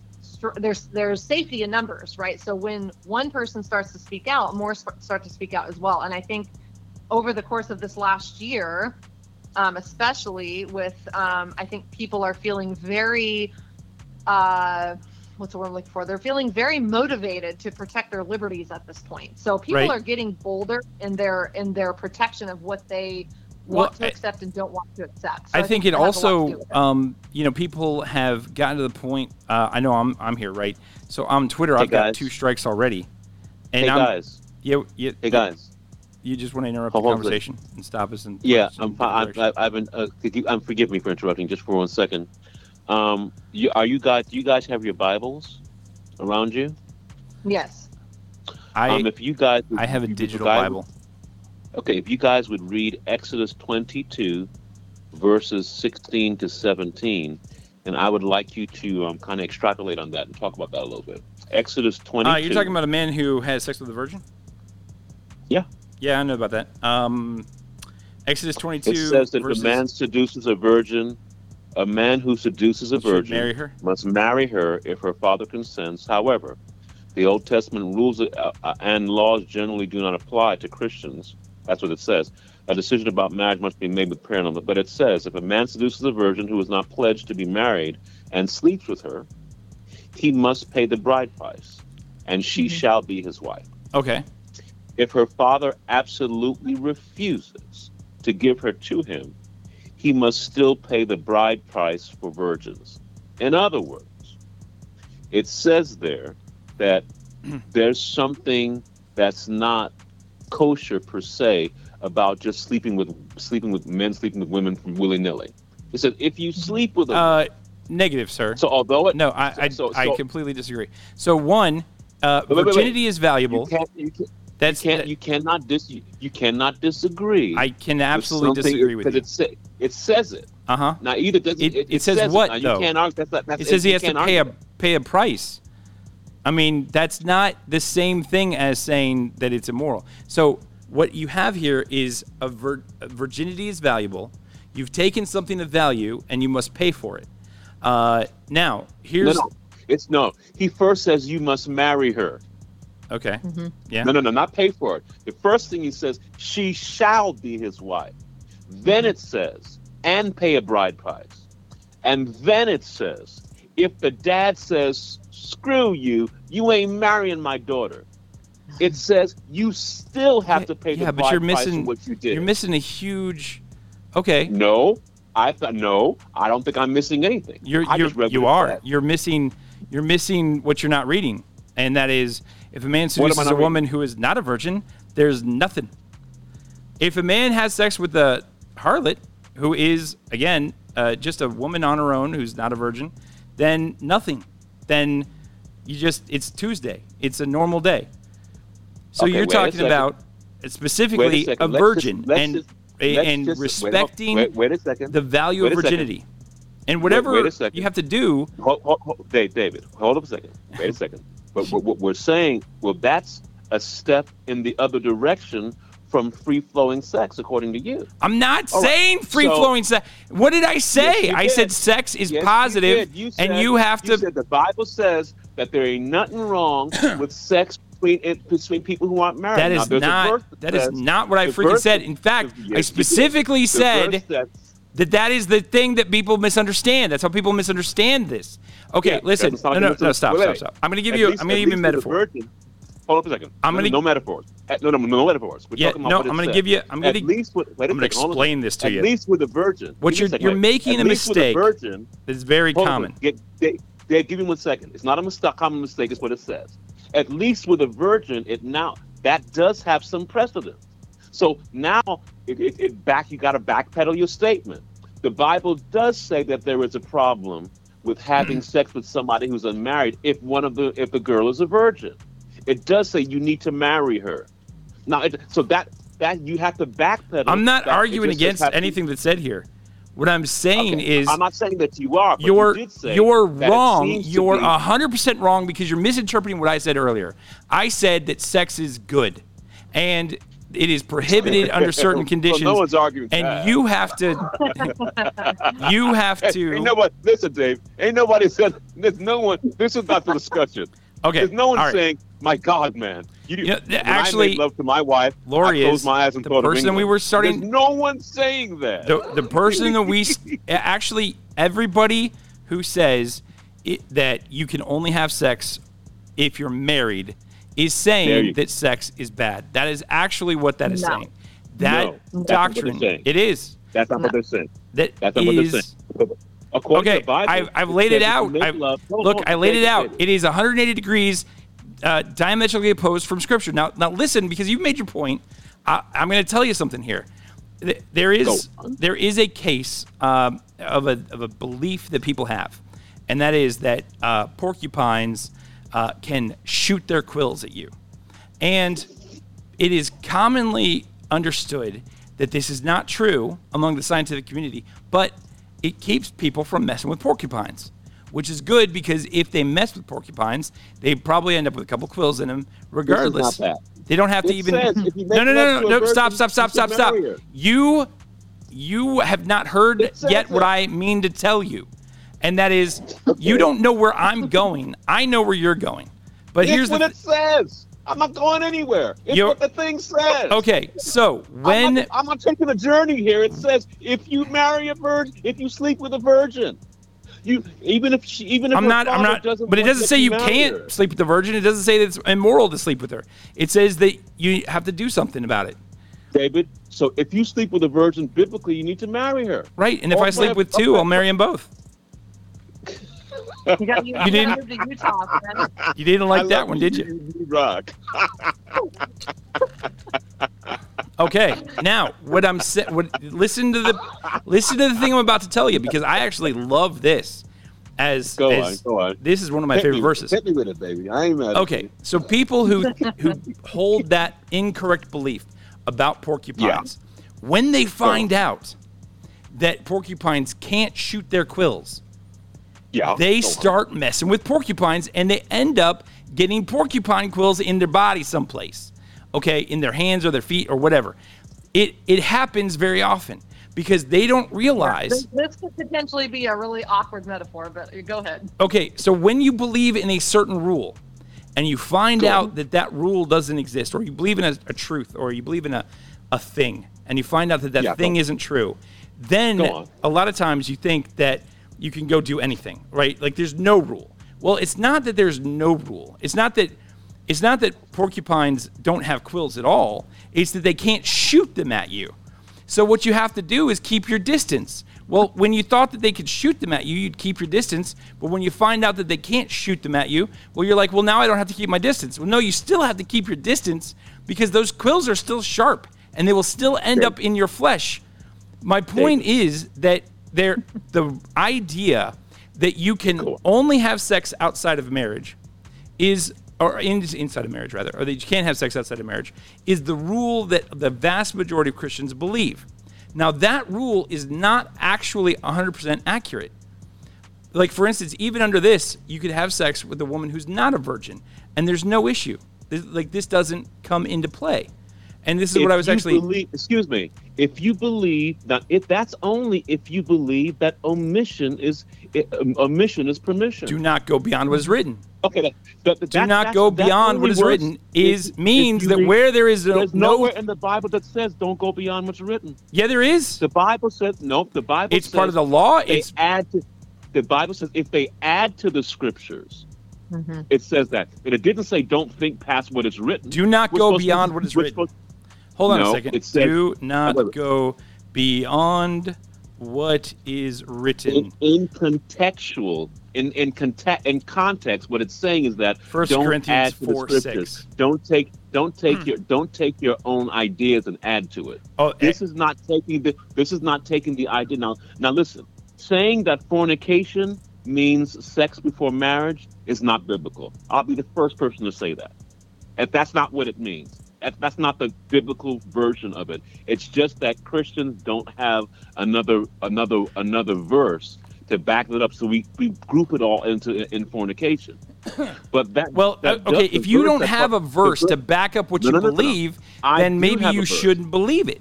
The, no, the ver- the verse in the the sixteen twenty-two I live with eighteen verse twenty, the one that talks about the, the the the bride price. And if you sleep with an adult, if you sleep with an, a virgin, she is you are to marry her. Uh-huh. And and the Bible says even if you take, even if I think that's telling. That shows respect that, for virginity, though. That shows respect for virginity, not uh, a, a sexual uh, prohibition. Because no, you can still shows, have no, no, sex no, no, no, with no, a woman who's not no, a virgin. No, no, no, no. It's no, no, no. The fact that it says you should marry her is what we're talking about. Okay, okay, you okay. Deal with that. Re- regardless, deal with that part. regardless. With, no, no, no, but if she's not a virgin, you don't marry her either. You're missing the point. If she's not a virgin, none of the verse applies. That's what I'm saying. Only if you believe that omission. Only if you believe that what's written is what's written. Permission. Only if you no, no, no. believe that Only if it, if, if God meant to say it, he would have said it. That's what I believe. Omission is omission. If it's omitted, then God didn't want to say it. And you can't just okay. assume, like, oh, no, no, Dave, I know I'm right. God meant to say this, and he forgot to do it, but it's still it's still a thing we got to follow. That's ridiculous. So wait, wait, wait. So what you're saying then is that every if the Bible doesn't specifically say something, whether in principle or otherwise, it does. So you will. Admit I, I would go further. I would actually say, say Scripture. Okay, okay. You will you will admit then that the Bible does say that if you sleep with a virgin, you, you should, should marry her. Sure. I mean, uh, didn't okay. we just read it? Well, okay, well, didn't well, we just well, read Exodus twenty-two sixteen? But that, I, that, that's what it says. That's and actually, so would, but I knew what it was actually even before you. Okay, but you remember even before you said what wait, wait, it was, wait, wait, like wait. I knew from the wait, reference wait, wait, David, what that David, verse David. was. I understand, but okay. wait a second. What about the what the first woman? So you're saying, but a woman who isn't a virgin doesn't count. That's not true because she was a virgin once, and somebody slept with her, and she should be married. Well, she may never have been a virgin. Not all no, women no, no, actually no. end up. No, no, no, no, no, no, no, no, no, no, no, no, no, no, no, no, no. No, this is this is actually true. If if by your own logic, if that's the case, that poor woman who is no longer a virgin should have been married the first time someone slept with her, according to that verse. Well, probably unless she was raped. Uh, you know, they, there you go. But so even whether so, so that poor girl was a virgin sometime, and according to the Bible. She should have been married the first time she was slept with. Uh, if you want to so know either that, you believe in that or you don't. Now it's convenient if you want to hole around. Of course, mm-hmm. you're going to find loop, try to find loopholes. Whoa, whoa, Listen, whoa, whoa, we're all been whoa, whoa, whoa, That's not my whoa. Point. Are you accusing Dave of holing around? Okay, around, but again, loopholes, again, shoulda, coulda, woulda, but isn't. I mean, you're okay. So what you're missing is there are many situations where a woman loses her virginity without having sex, right? So riding a horse, riding a bicycle, uh, falling, no, falling on a fence. No, that's not what the Bible meant, and you know it. The first uh, time I used the tampon, whoa, I did not lose what the Bible meant is what the Bible says. Now, I'm going to tell you something. A virgin is a woman with an intact hymen. Period. No. You're reaching, you're reaching, yes. David. You're reaching. I'm not reaching. Hold on one second. David, hold on. Get off. You're reaching, David. I'm not. You're you're you're reaching, in fact, and I'm trying to stop no. you from reaching. You're. Oh, whoa, whoa, whoa, whoa, whoa. Okay, no, no, no. I said I I rebutted your statement very easily. If a woman's not a virgin, this verse doesn't apply. And you're like, no, but it should always apply because women lose their virginity at some point, and it should always be in effect. Like that is yeah. Of okay, course, that's what it meant. If wait, wait, if it said if wait, if if, if a woman, if it says it, it says the first time you sleep with her, she should be a virgin. You should marry her, and you're saying, well, what if it's not a virgin? If she's she not a virgin, virgin sometime, no that guy should have married her. Negative. You're assuming a man. That's what it says. You're assuming a man took her virginity. Okay, that's but you don't says. know what what is virginity. You you keep saying what it says, Inter- what it says, what it says. What is virginity? Intercourse with intercourse with uh, with a sexual intercourse. With that somebody. Is not true. And the Bible defines virginity as a woman with an intact hymen. Specifically, when a woman bleeds after having sex, that oh, is so, so the, this, it's not just so, that is proof of virginity. That is her virginity. That no, is it's virginity. No, it's not. That's an indicator. Not virgins. That's ridiculous. That's ridiculous, David. You know you're smarter than that. Come on. No, no, no. Stop, stop, stop, stop, stop. You're better than that. Whoa. The, okay, first of all, don't insult my intelligence because I, I know something you guys don't. I mean, that's just ridiculous. Oh, Lord, no, no, no. Listen, the it is defined. It is defined. Virginity is a a physical characteristic that can be verified. Okay, it is not some ethereal, ephemeral concept of a woman who hasn't had sex yet. That is not, in fact. Is. Go off. Okay, no, no, no. It okay. You think it is, but I'm telling you that the scripture actually defines it. Now, I'm gonna give me a second. You two talk amongst yourselves. I'm gonna find this particular verse. It's the same one that says that a woman who acts like a harlot, a virgin who acts like a harlot, is committed a great sin. But that is, it's in that same little passage. I'll be right back with you. A, a penis inside of you is not ethereal, David. That's what we're talking about. That's all. Okay? It is a it is ephemeral because it, it, it happens for a moment and then it goes away. Okay, okay so wait, wait. If if you know if you if you're really good at it, you have aftershocks. So anyway, but my point simply is. Because some so, women don't even have a broken hymen after the first time they have sex, but guess what? They're still no longer a virgin. um, That's if, a, if yeah. they if they didn't have the hymen before they had sex, they were no longer a virgin. This is this is what I'm, a, what I'm, what I'm saying is a that defined some women don't concept. Actually even, the first no, no, no. Time Dave, they, have, they can have an intact hymen and have sex and not break it, and guess what? They are still no longer considered a virgin. And, well, considered by who? You or me? Yeah. By everyone! No. It's scientific! If a penis enters you, you're not a virgin, period. Whether you have, you could have fifty hymens.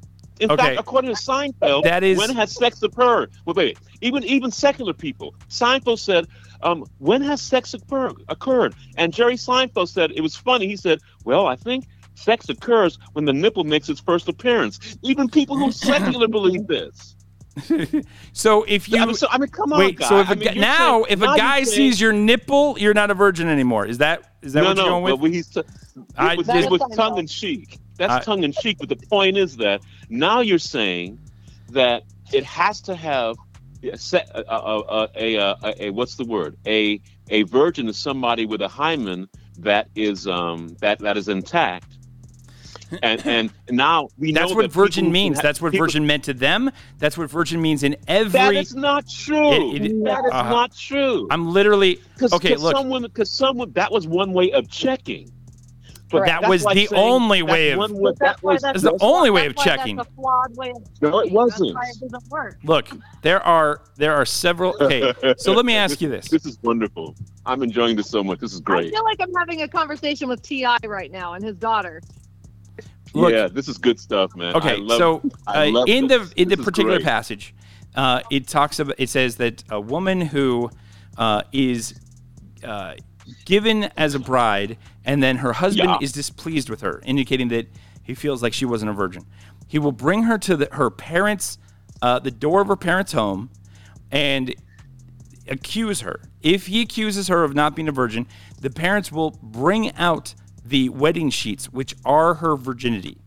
Um, now, in some uh, translations, it says that there are the proof of her virginity, but those are italicized words, which means that it they don't actually exist in the original text. It means that the that's blood just one is. I, that's just one idea, David. That that that's that is that is the about. scriptural idea, though, Lou. That's that one is idea the scriptural idea. Proof.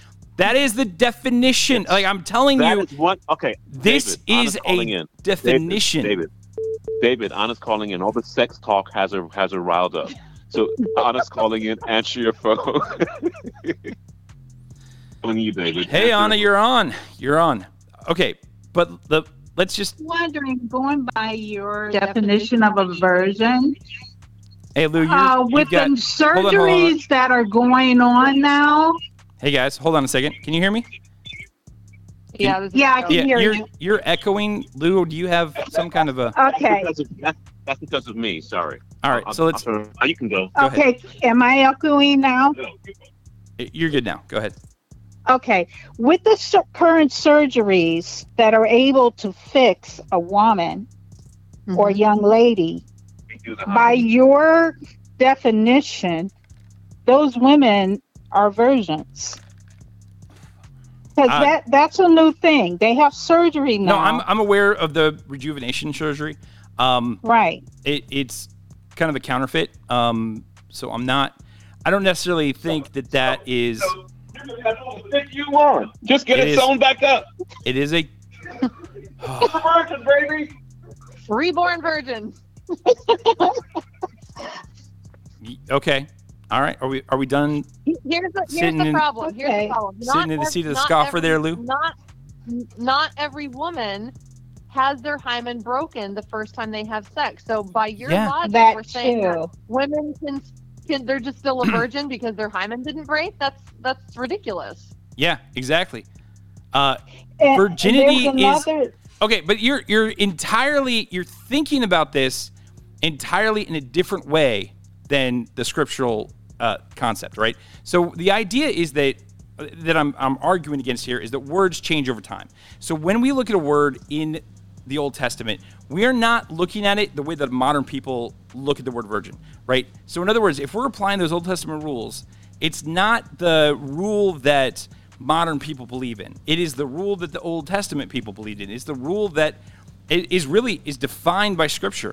God tells us, gives us an actual definition for virgin only a few chapters away from this particular verse, and you're like, no, no, no, our modern idea of virgin is this. But I'm like, no, the idea of virgin that's actually also in the exact same book, like not even just also in the Bible, but also in Exodus, is this. Okay, I have, I have, I have a counter for you. Here, here's the problem. You have to be able to look at the context of Scripture. There, there's a lot of instances in Scripture where people were doing things that were cultural.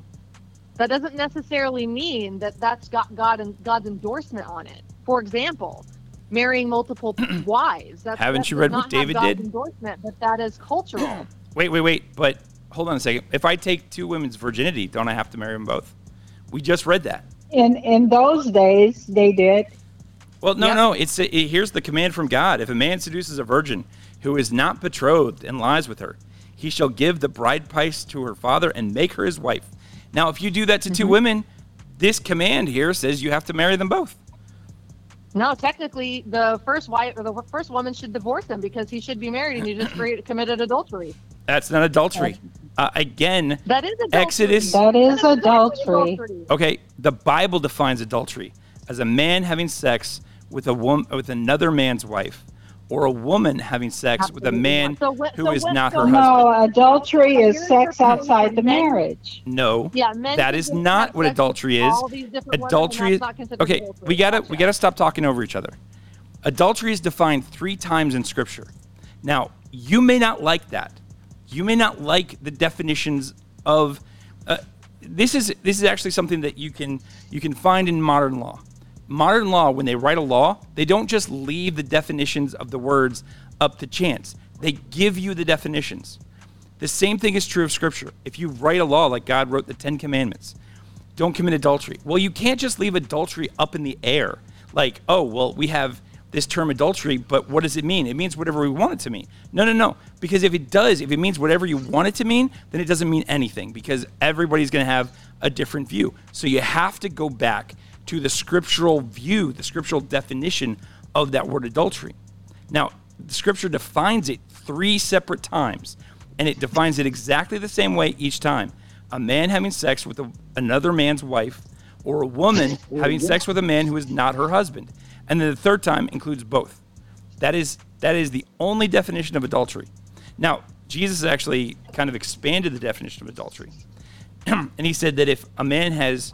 If a man leaves his wife for any reason other than fornication or sexual immorality and is joined with another, then he commits adultery as well and causes her to commit adultery. Now, the point is, I'm going to look at that and I'm going to say, you have four conditions here. First of all, there's a command to men. Secondly, if a man leaves his wife and never sleeps with anybody again, he doesn't commit adultery. If a man leaves his wife because she committed adultery and gets another wife, he hasn't committed adultery. And in this situation, what we're talking about, if a man doesn't even leave his wife, but is joined with another woman, he does not commit adultery. Okay. Once again, oh, if you want to hoe around, you can if you want to loopholes. read the Scripture, if you want to read the nope. Bible and believe you, it, nope. or you can just nope. read it and believe whatever missing, you want. You, you are you are leaving you out important like eisegetical exodus, or exegetical.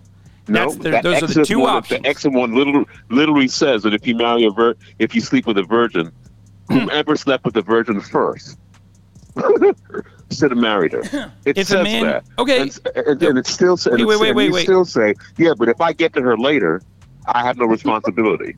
I mean, I, mean, I mean, come on, T. Come on, man. That doesn't even make any sense. Okay, yeah, I have a I question. It doesn't, road, it, it doesn't have few, to man. make sense it's okay. to I have no responsibility. It's what it says. I have a question. Okay. Can I ask? Sure. There is a particular prophet in the Bible that married a, a prostitute. And so you're saying when she went out and she had sex with other men that weren't married, she was not committing adultery? No, this she prostitute? was she was committing adultery. She is a woman How? who has sex with a man uh, with a man other than her own husband. That's the definition of adultery. But they weren't married. You were saying it, it would have to be someone that no, no, no. another person. No, no, no. She's married. A, right. A man who has sex with another man's wife is committing adultery, or a woman who has sex with a man who is not her husband commits adultery. So, so if, a man, if a man has sex with someone I'm that's just telling you not what, married, you're saying it's if he's married and he's having sex with someone that's not married outside the marriage, that's um, not adultery? I'm just telling you what the Bible says. That is not adultery. That's, that's it is not so, the, so the woman that the prophet had that was going out, according to the scripture, com- uh, having sex with other men, she was not committing adultery. No, no, no, no, no, no, no, you're missing the point. Da- no, David says David believes that a man can ho- man can whore around in marriage, but a woman can't because women and men Correct. have different rules. Correct. Oh, I get that's it. David's hey, hey. Okay, that's so David is men can have twenty-five wives, whole out with all of them, and but but if a woman sleeps with just one other guy, I'm just telling you what the Bible says adulterous. here. That, that's that's that's I'm just what telling you what the Bible says, man. You can you, you can be mad at it, so but I'm just telling you what the Bible says. That is so convenient. What you believe? Okay. What, whoa, whoa! What I believe is what the Bible actually says. Um, no. the, adultery is adultery is defined that's good stuff, as man. this: a man who is sleeping with another man's wife. I would argue that you can bring an atheist on here, and they would even tell you that that's incorrect. Exactly. Well, they're they're ignorant. They're actually. You're reaching. I would argue that if you bring an atheist on here, that they're more ignorant than even Christians would be, and Christians are pretty ignorant of this particular area. In other words, most Christians don't read the the the law. They don't read the Old Testament. They don't read this part, and they go, "Oh, well, you know, we just we just have these." Cultural Christian beliefs, which is basically the same as believing that uh, a porcupine will fling its uh, quills at you. And the truth is that that's that's not what'll happen. But to tell people, hey, you've lived your entire life thinking things that are not actually in the Bible, you get the the response that you guys are giving me now. No, no, no, no. Oh. Not not when it comes to Exodus. The Exodus one is spot on. That's what. That's what you can't even argue about that one. You're I'm not arguing with it. Trying to argue that one. But if that a man one, seduces a virgin, actually... he should he should marry her. So I'm going to sleep with two Period. virgins, and I'll marry them both. Why is why is that pro- why is that a problem, Lou? David, why is that a problem David, for you, buddy? David, Jesus did respect different cultures, though. When David, he came no. on Earth. We're not talking about that part. Okay, just but, about... What's up? Some things are ideology and some things are culture. Mm-hmm. Well, I mean, what? Yeah. Okay, this is the Word of God. This is the this is the law but that God various... delivered through Moses. Okay, that was a law in the Book of Laws. Exodus. That said that sixteen. a man. Uh, does not commit adultery if he has sex out of marriage. Right. Well, that's actually uh, defined. As long as the woman's not married, that's his assertion. As that's defined three times in the Pentateuch, right? So it says don't commit adultery, but the question is, what's adultery? Yes. Well, the the definition that is given in the, the first five books of the Bible is given three times, and it says that if a man has sex with a woman who is married to another man, he has committed adultery. A woman okay. who has sex with a man who is not her husband, a married woman who has sex with a man who is not her husband, commits adultery. And then uh, the same, they give the same thing. If a man has sex with a woman who is married to another man, they both commit adultery, and they should both be put to death.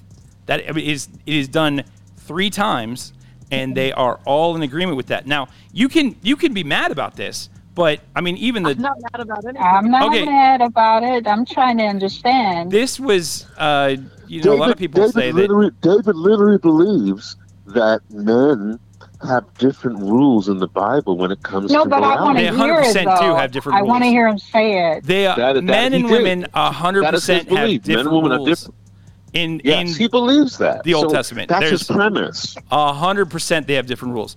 First of all, a man can never wow. be a virgin, so the idea that um, any rule for a virgin only applies to women. Really? Yeah. one hundred percent. So a man who hasn't had sex is not a virgin. Is not a virgin because virginity is a physical characteristic, not the ephemeral concept. So the idea, I, I keep trying to tell them this.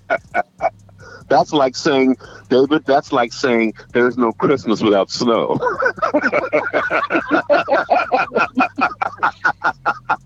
Gotcha. That's like saying there's no Christmas. If I don't, don't have okay, no, wait, wait, no wait, no, stop, stop, stop. There could be no Christmas. Explain to me why that's like saying there's no Christmas without snow. Oh my gosh. Tell me See, why that is the case. That out. You're not I, intelligent I, am, I think you are. I am a Florida. You know exactly what I'm saying. No, I do not. Okay, in say, the Bible me, it says it. that you shouldn't have milk and meat together, right? Uh, it says do not but seethe was, the kid was, in the milk of the milk. mother. Do not, do seethe, not what? Do not seethe the kid in the milk of the mother. So what, what were we going to ask? It was it's it's ceremonial ceremonial where um, and Orthodox Jews actually still do that today. They don't mix meat with milk. That's okay, still but I'm gonna right. I'm gonna point out to you that the current Orthodox Jew beliefs, Jewish beliefs, are uh, different, and they're built upon that, and they have a lot of other rules that have been written in rabbinical writings that we would not accept. Right. So the actual rule is do not seethe the kid in the milk of the mother. Right. So the idea is you take the meat, you chop it up, you throw it into the milk, and you basically boil the milk until the meat is cooked. That is, nobody does that. Nobody does. That's not a cheeseburger. Nobody does what it's talking about there. Uh huh. Dave, so, let me ask you a question because I'm curious about you, th- this about your theology. So, okay. do you do you think that? And I, I just this is interesting to me, just because I want to know. Um, do you think there is a difference between a ceremonial law and uh, and a written and like the, like the Ten Commandments, for example? There is ceremonial law, and then there's like the law of Moses. Yeah. Okay. Well, um, I would I would have to say that. There is definitely a difference between the ceremonial law and the Ten Commandments. Um, okay. But the, the ceremonial laws are still important. Um, now, the, do you think? So you think? Do you think the ceremonial laws are still binding? Well, that's. Um, what do you mean by binding? Like, in other words, if I was like going, are, no, no, no. Should Christians should Christians still be following the ceremonial laws? Uh, if I was going to sacrifice a lamb, I would probably follow the ceremonial laws uh, associated with sacrificing a lamb. Um, but uh, the you also have to look at the law. Um, technically, uh, it was Jewish law, right? So, like, we we actually do have a different set of laws. In other words, that was the law. Now, I would say that it is very important to read all of that. Uh, because the the law of the Lord makes the foolish man wise. And one of the things that we've noticed here is that there's there's certain things that you guys haven't captured from the law that you might I like benefit how you from. Guys, you know, this is like probably ninety-nine point nine percent of Christianity would disagree with you. Okay. Yeah, and I mean, and, and I, I, there I, I, are ten thousand like false like prophets say, to every one there, real prophet. Like, I don't care no, no, no. that so many people D- disagree David, with me. Like, D- David, so the I, vast and I majority like that of people about you. get it wrong. I, I, I D- David, I like that about you. I like the there, fact that you that you stick uh, to your beliefs. My only issue is uh-huh. that you have a dual sense of morality for men and women. Oh, you think that I you believe, think men and women should be exactly the same? They should act the same way? No, no, no. No, we're not the same. However, we're not the same. Well, let me ask you this: however, there is a when it comes justice. to what's right and wrong, when it comes to what's right and wrong, I have to believe. I have, like, for, I'll give you a prime example. And I have to disagree. Um, I'll give you. I'll give you an example.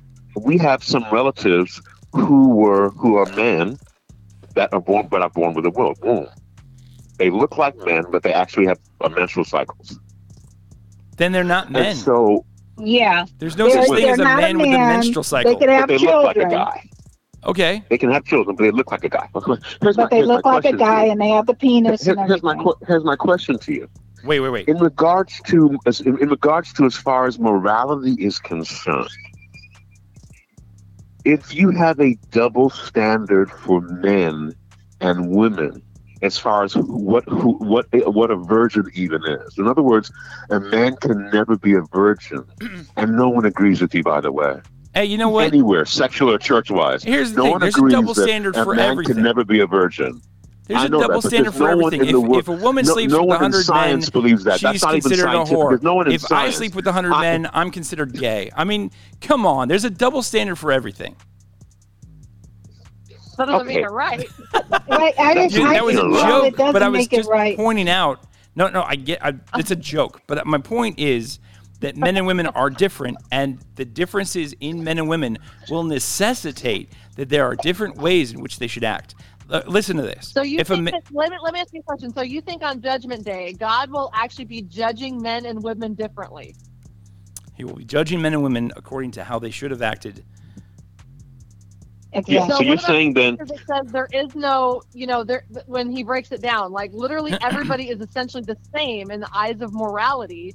And in the eyes of God, in terms of what... In God, there is no male, no female, no bond, no free, no Jew, no Greek. Yeah, well, you see the problem with when it says, yeah, that, but what does that, what does that mean? That just, that just, means, I, I think that's it means, just God just playing, or... I think it means nothing. That's I think convenient. It's, like it's, I said, you're convenient, dude. That's convenient. It says God, in God, there is no, no, no male, I, no I understand female. That, but actually, here's the thing. Right. This is one of the things that I've come to. no, we've okay. we talked about this before, and I, I've explained that I, know. I actually think that there are... Uh, b- books of the Bible that are not scripture, they are rabbinical writings. And while they may be wise and good and they may have some good stuff in them, they're not necessarily the same as the Word of God. So God did you, not so say the thing that you just quoted. Okay. Okay. So you don't believe that. So you don't even... So you don't even believe that all scripture is given for knowledge, and you don't even believe that you don't believe in the in the authority of the full scripture. Oh no, I believe that all scripture if that's the case, is good for doctrine, then, reproof, then, and instruction in righteousness. I just don't believe that the Council of Nicaea gets to decide what's scripture and what's not. Oh boy. Okay. Okay. You so, don't believe that so was the scripture? Well, no, but you see, in God there is no male, no female, again, no Jew, no Greek, no bond, no free. So a lot of people think when I say when I say that like a book of the Bible is not scripture, they're like they think that I'm you know burning it in some satanic ritual. But what I'm saying is it's a rabbinical writing, which is just a slight step down from scripture. But at the same time, like if you look at Romans wait, wait, chapter thirteen, so how do you decide? Which I've never heard so, so that before. It, it, it's it's what David David decides by what he agrees with. No, that's yeah. not. It's if I agree with it, it's rabbinical. No. Uh, it's not rabbinical. It's scripture. If, it's canon. If I disagree with it, that must be rabbinical. Okay, now you see that is actually. Lou, I got to tell you, I take offense to what you just did there. You strawmanned my I, I argument. I know. I'm, I'm, I'm, I'm, I'm, I'm, purpo- I'm purposely, not... I'm purposely casting dispersions to tease you. Right, right, that's right. All. But we I'm, need to not I'm do that. In other words, you. there are real, there are real ways to look at scripture. There are real ways to look at a, a book and determine whether or not it falls within the category of scripture or a rabbinical writing. One of those would be whether or not it contains actual words that God spoke. Like, in other words, if it's the source material for God's word, if it is saying like God spoke to me and said such and such, like he did with Moses, for instance, all five of the books of the Pentateuch. Uh, if you look at uh, Matthew, Mark, Luke, and John, right? And um, there's a couple of different things out there. Like, for instance, there's the Bible code, which is kind of a, a way of decrypting uh, the old Hebrew texts. And what Go they on. found is that they can decrypt the old Hebrew texts and get additional messages out of them. And that's interesting because uh, Hebrew is a pregnant language, right? And so actually it makes a lot of sense that you can do this. You can't do that, for instance, with the uh, New Testament texts. There's no way in which they've found that they can decrypt like New Testament texts. Um, the fact that this description. So you're, so you're saying then that that by that that the, what we consider the New Testament is is is is uh, not canonized, basically. Well, uh, even so, though all Christendom accepts canon is, a, is an idea of men. That, Listen, I, it's not canonized. Well, you know, it's what's not, canon it's not, it's not in the Star Wars universe? We keep fighting over that, right? So, like, here's the thing. There has to be an authoritative source for what's canon. And the only authority for what's Scripture is God. And so one of the things that I've noticed, uh, even in the Bible, they cite uh, pieces, or texts that exist outside of the Bible as Scripture. Now, how is it that you can say Scripture is complete? I don't know if anybody here has said that, but it is one of the claims that the Bible is complete Scripture. And how can that be if it literally quotes other books as Scripture that it does not contain? It's a really difficult thing. So if you're going to look at what is... Okay, wait, wait, wait, wait, wait, wait, wait, wait, wait, wait, David, David, David, hold on. Uh-huh. It, it actually says that where? The Book of Jasher, for instance, is listed as... Jasher is not a canonized book. It is not. Jasher is not considered how, a canonized book. However, the Bible it's calls not it canonized. Scripture. It didn't cut the mustard. The Bible calls it's it canon. Scripture. It doesn't matter. I like. I get that. It's not in your canon. However, the Where Bible. Where is that book? Mm, what what book is that in? Uh, what. You, uh, you just have to Google it. I'm I'm not sure exactly where that. No, where where does the Bible no, say that it, Jasher no, is, is canonized? It, I said it, you'd have to uh, Google Quran, it. What verse does it? No, it's that? In the Bible. It's in the the Book of Jasher is actually a Jewish text. It's uh, contemporary to like Chronicles of the Kings. Um, I'm I'm starting to lose my voice because I talk all day, and now I'm trying to talk all over over you guys. But uh, the Book of Jasher is an old Hebrew text, and it is. Um, David, save your voice. You got to work in the morning. I know, but I, it'll come back tomorrow. Anyway, uh, that that's a. a You know, so Jewish... I should be able to find that in the Ethiopian Bible. Maybe. Because that's a really old Bible. That's one of the, it has the Hebrew text. Well, another one that um, you will probably be able to find in the Ethiopian Bible is Enoch. There's actually a Book of Enoch, and uh, Enoch is quoted many times, quoted by Jesus, quoted by James. Now we're getting into the lost books of the Bible. We don't even know. We, we're not I'm not talking about the lost books of the okay. Bible. Because even uh, in the Ethiopian Bible, I noticed that what they did is they took the same books, and some of them are more than one book, but the Bible the uh, in, in the U S combined that book and made it one book. Well, so I was trying to see if that might be the case, because the no, Ethiopian no, Bible... Part of- Yeah, Jasher and Enoch are part of what's considered the Apocrypha. Exactly. Okay. So, which were stories and not considered canon by by yeah, by, mo- okay. by, by most of the, all of Christendom. But my uh, point that doesn't oh, mean they're right. You though. Choose to like believe Solomon's that authority of whether or not make the, Bible. the authority of whether or not something is Scripture is not modern Christianity. It is God Himself. And I'll tell you what, the, James. Um, I'm not sure if that's. James, the brother of Christ, or somebody else, but the, the Apostle James says that the Book of Jasher is part of canon. Jesus Christ quotes Enoch multiple times. Uh, if you've never read the Book of Enoch, you miss the fact that he's quoting it, but he does. Mm-hmm. um, so, okay. So well, let me ask you a question, Dave. But my my our concern is only the dual morality. Mm. Well, okay, and, wait. Let me ask you and, this: and the, the dual, the dual, moral, the double standard, because in Bible, the Bible does say, "In God, there's no male nor female." Do you agree? But, mm-hmm. but according to you, that's not real Scripture. So, okay, we'll cast that out. But it just seems to me that the the it, back to the Exodus one, that's quite tough. Well, let me ask you this: that's if, a smoking. Wait, wait, if, wait. If there were a smoking gun, if you gun, believe that, that there is be no one. man or woman in God, then why don't you support gay marriage? No, no, no. That's not what that means. Oh, well, well what does it mean? Because I actually means, was what, arguing what that it its means. meaning is too nebulous to uh, to apply to anything. And you're like, well, no. no, we will define exactly what it means. And the thing is, like, it doesn't actually have a real meaning. You can understand. It has a real meaning. Correct. It's okay. Well, about it, how God, there it sounds are laws like, that are put in place by the government. Hold that on, has Anna, nothing to do with male or female. Anna, it is Anna, it's a God, man's God, law. God says, I'll, I'll give me a second. God says that in heaven we will be like the angels. Mm-hmm. That's what Jesus' exact, exact words. Since you go with only go with what Jesus said. Yeah, that's what so I was So he said we'll be like the angels, neither given in marriage or otherwise in heaven. Okay. Because mm-hmm. they tried to use a loophole. Yeah, so my so, point is that so that's as not far here, as that, so as far as God's law is concerned, are you, we're all like the wait. angels, sexless. Mm-hmm. Mm-hmm. That's well, my point. That's so that's what it means. But that's what it means when it says in God there's no, because all use all scripture together. So that you, sounds you tie ridiculous that into to me, that verse. But are you saying then? Of course it would, because because in your mind, well, because in your mind, men and women are diametrically different, moral, morally different, and therefore, um, when God says there's no male and female, Jew nor Greek, that must be that must be some got crazy guys writing who was wrong. Well, and then and then when no, no, Jesus no, says we will okay. be in heaven. Here's the thing. What it clearly says, there, there, in God there is no male nor female, nor Jew nor Greek. Now, here's the question I have for you: is how does that not say that gay marriage is okay? Now, as you know, it's not saying that.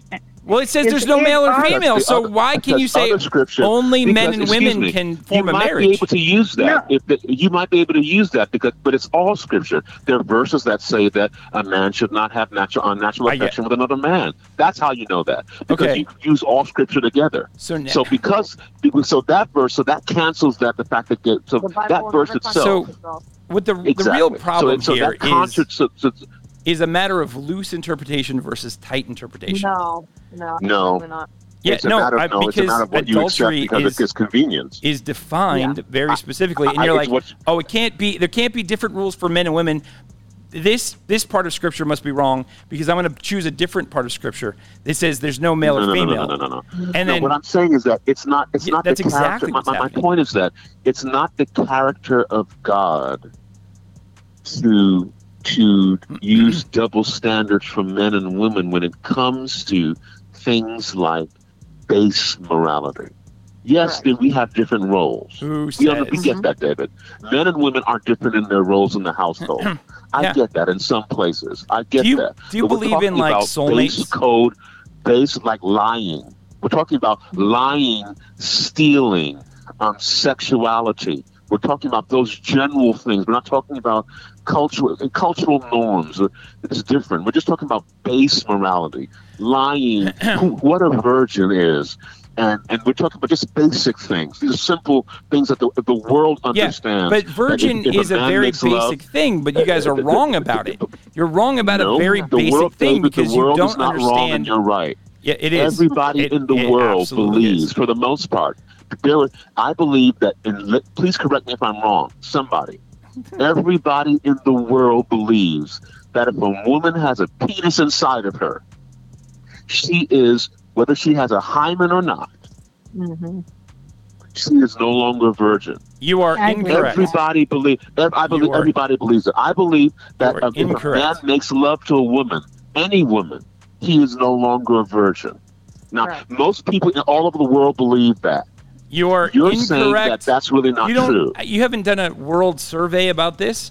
I guarantee you there are a lot of uh, more traditional places in the world where they don't have movies like The forty-Year-Old Virgin, where they do understand that only women are virgins. I'll tell you, in the Muslim world, okay. when it says okay. that there are okay. seventy-two virgins waiting for you in, in paradise, they know that that's women, not dudes. And it's specific. Okay. Like, in other words, it wouldn't make so, so any now, sense. Now, now, wait, wait, wait, hold on for a second. So what you're saying then is that these are what I call baseline human human morality issues. I do not believe, this is where we disagree. We part ways on this one, only in this one, this way. I do not believe that there is a different morality, base morality, hmm. outside of the normal roles that, in other words, I believe that it's the intent, not the act. The same thing with the showbread. It was the intent, not the act. That's what the Bible, that's why Jesus said Sabbath was made for man. Not man. It's always about the intent.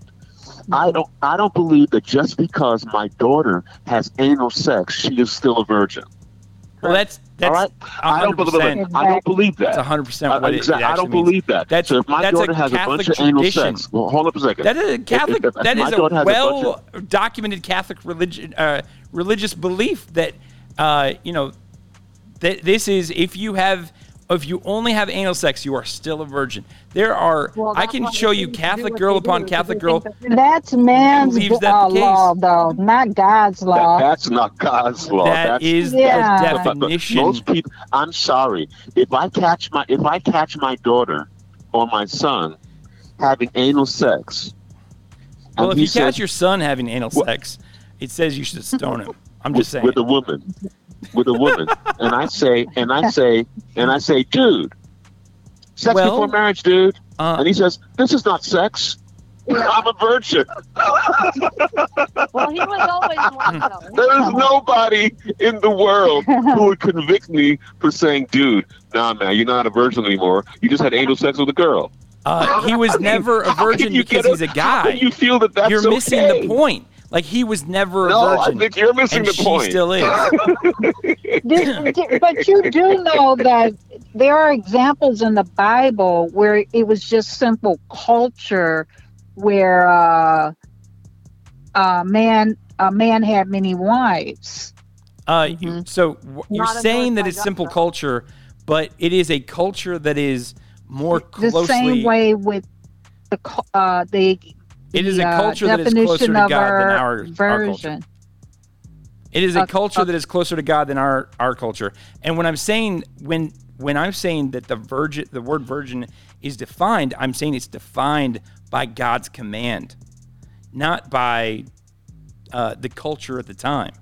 So you have to understand. So you're saying that in God, a man can de- uh, in God, um, David uh, Adam could have really had four Eves. And that would have been perfectly cool. Now, well, even though I mean, God made one Eve for Adam, he, he really should have God made. God did what he did. I'm he not. Made four when Eves they explain because... the example of uh, the woman, it, it, there are evidence of uh, uh, how to tell that a woman is a virgin, but that does not necessarily mean she's okay. a virgin. Okay, guys, guys, you've mm-hmm. you've you've uh, beaten browbeaten me enough for a second. Listen to what I have to say for for a moment. Um, okay. All right. If a man has two wives and one of them gets pregnant, yeah. uh, well, let me let me flip it around. If a woman has two husbands and she gets pregnant, who's the father? Uh-huh. Right. You you would not know who the father is. You'd have to ask who's the father. You may have to do a, a D N A test in the modern era. If a man has two wives and one of them gets pregnant, do you have to ask who's the mother? Therefore, I'm saying that God is not the author of confusion. God allowed men to have more than one wife. And this is absolutely what he did. He did not. He took... Absolutely not. Haven't you read no, what David did? How at he the en- beginning, haven't you read what David did? He said a man will leave... It says when a man leaves his uh-huh. uh, parents um, and he has a wife... And the two shall yeah. be... Right? And he shall cling and to above all else. And the two shall be one. Okay, it does not say the four shall be one. It says the two shall be one. That is not a prohibition against having a second wife. In other words, oh, that is... That was man that did that. It is man not a prohibition. It literally state. Is not a prohibition. It does not say, that. And you shall not have a second wife. It does not prohibit. Now, my point is, go, go back See, that, go back that, to what Jesus that, said. Because... Because no, no, stop. You're not listening. You're not listening. It's it's I'm not. Okay, Jesus said omission is permission. If a man leaves his wife for any reason other than sexual immorality and is joined with another, he commits adultery. But I've already pointed out there's four conditions there. We, you would agree with me that if a man is missing any one of three of those conditions, that he's not committed adultery. But if if all of a sudden he's missing the one where he didn't leave his wife, now all of a sudden he's an adulterer? No, he's still not an adulterer because all four, logically, it's an and statement. All four of those conditions have to be present for the statement to be true. And if it's not, okay, then it's David, not. David, that, that is, see, that, that's where we disagree. I mean, I guess we'll never agree, but I'm just think, yeah. I just think it's very male-centric we'll and very convenient. We'll agree someday because you're going to... Okay. When you see Jesus, you're going to have to come around to my we'll point of view. Together, He's going to explain together. how you're wrong about no, no, everything. This is the most fluid theology I've ever heard in my life. The most it's, what? It's it's male it's male fluid. That's what it is. It's male it's male pro fluid. It's pro male fluid. I have. And, what'd and you I say? I had the most fluid.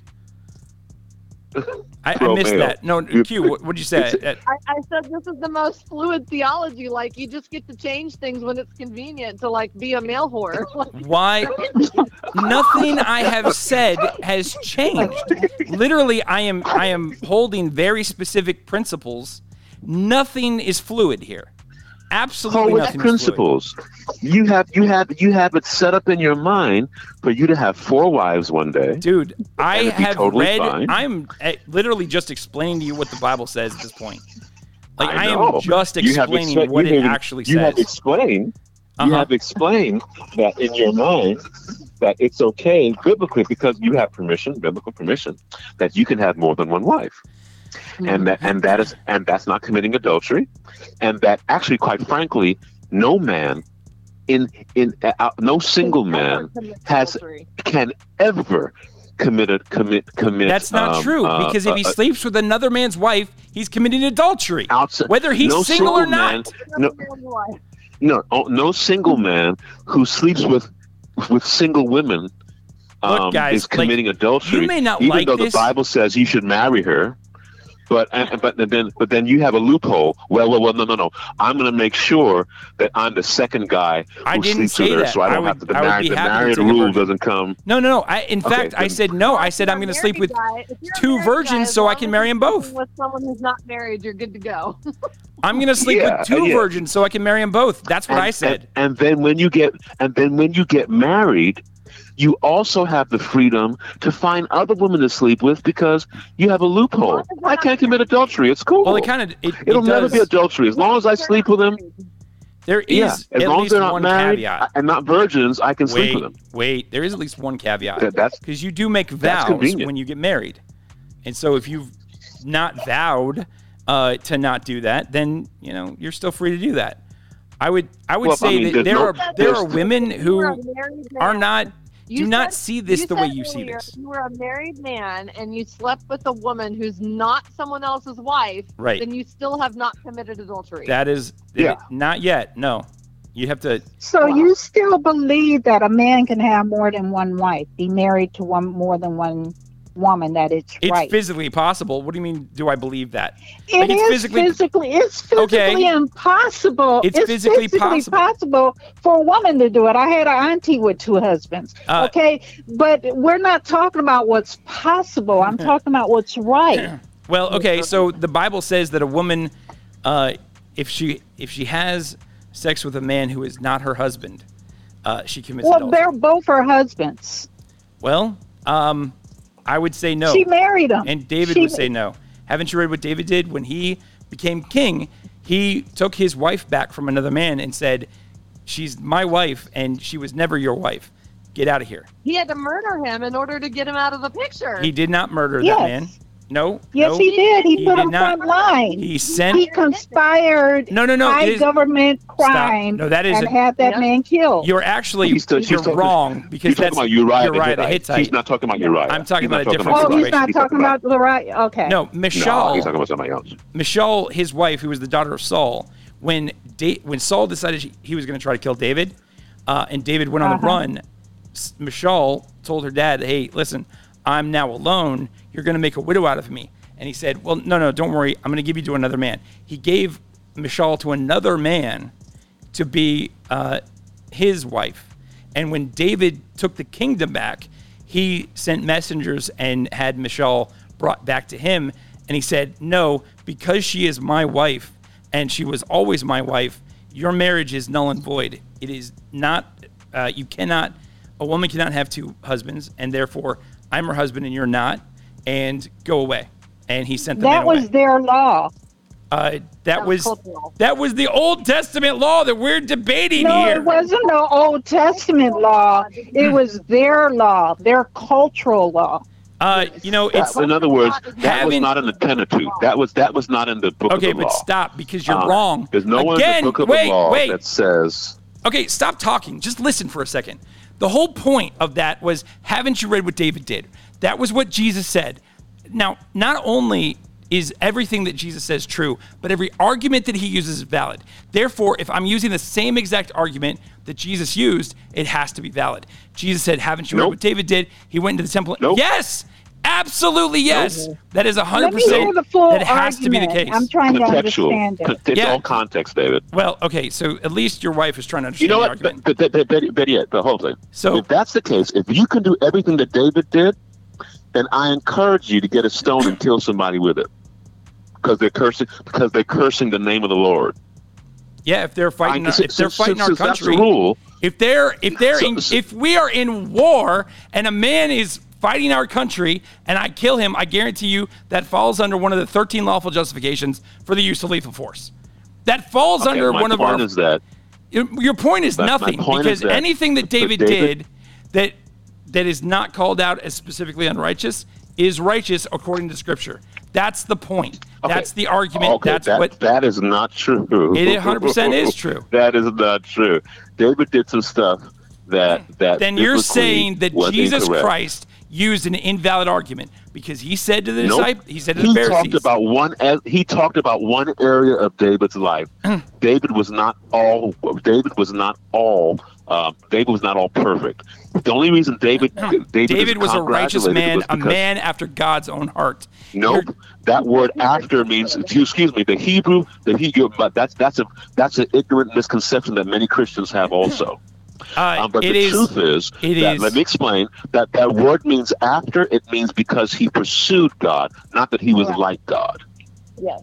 That he so look up that word because I have done it. It is a compliment. A lot of people regardless. use that word. It, mean, it means it means he pursued God. Was so when he, he messed up, was he a righteous he man did, or not? When he pursued, he pursued God.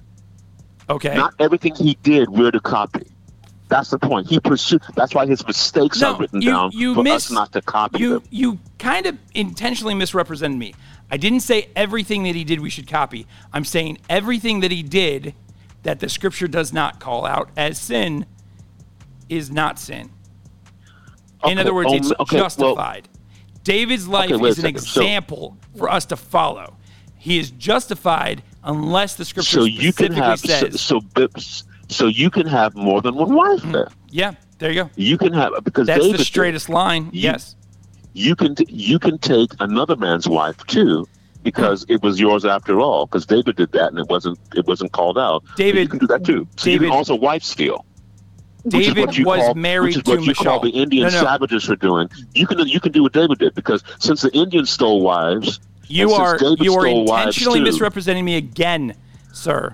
And David. That's what you said. No, it is David not. David was married to him. Another man stole David's wife and he took her back.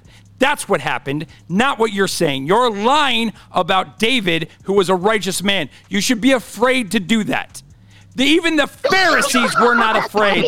Even the Pharisees would not lie about David. Even the Pharisees would not accuse David of sin. No, oh, I'm David. serious. Even the heart. Pharisees would not, not accuse David, David of sin. David, you are you are dangerously David ignorant on this particular topic. He, you're listen, you're not listening. You're, David is considered righteous I, is because he repented. That is the only exactly. Not because he was a paragon of virtue. Come on, everybody I, knows that. No, okay, no, not everybody not knows that. He was not a paragon that. of virtue. Okay, look, what David did was right. According to the Scriptures, unless it was called out. Now, we've already talked about Uriah the Hittite and his wife Bathsheba. That was called out very specifically. The prophet Nathan came to him and said, you know, a man has uh, taken the one lone ewe lamb from another man and killed it and feasted upon it. And David said, that man shall surely die. And Nathan the prophet said, you, O king, are that man. And pointed out that he had I, I, done I exactly saying, that thing. I'm, I'm getting what you're saying. Unfortunately, it doesn't pan out when you have the no, no, no. When the but Bible what says, doesn't de- pan de- out de- is that you are not following Christ here. Jesus is the Rosetta Stone of Scripture. Really? No, no, no, stop. Listen to me. Listen to me, because this is what I'm saying. The entire thing. Jesus is the Rosetta Stone of Scripture. God is the ultimate authority. He says, this is my son. Listen to him. He made arguments that have very specific uh, consequences or uh, uh, they mean things, right? The the yeah. arguments like that said, Jesus used. No, in, stop! When he You're said, interrupting in God, me. Stop! It, stop! Sorry. Stop!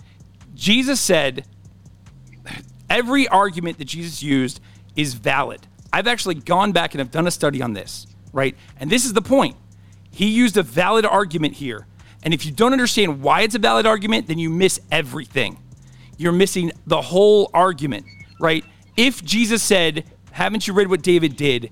If it matters what David did, then it was a good argument. If it doesn't matter what David did, then it's an invalid argument. You're saying that the, the way, the truth, and the life just made something up for, that was convenient in the moment.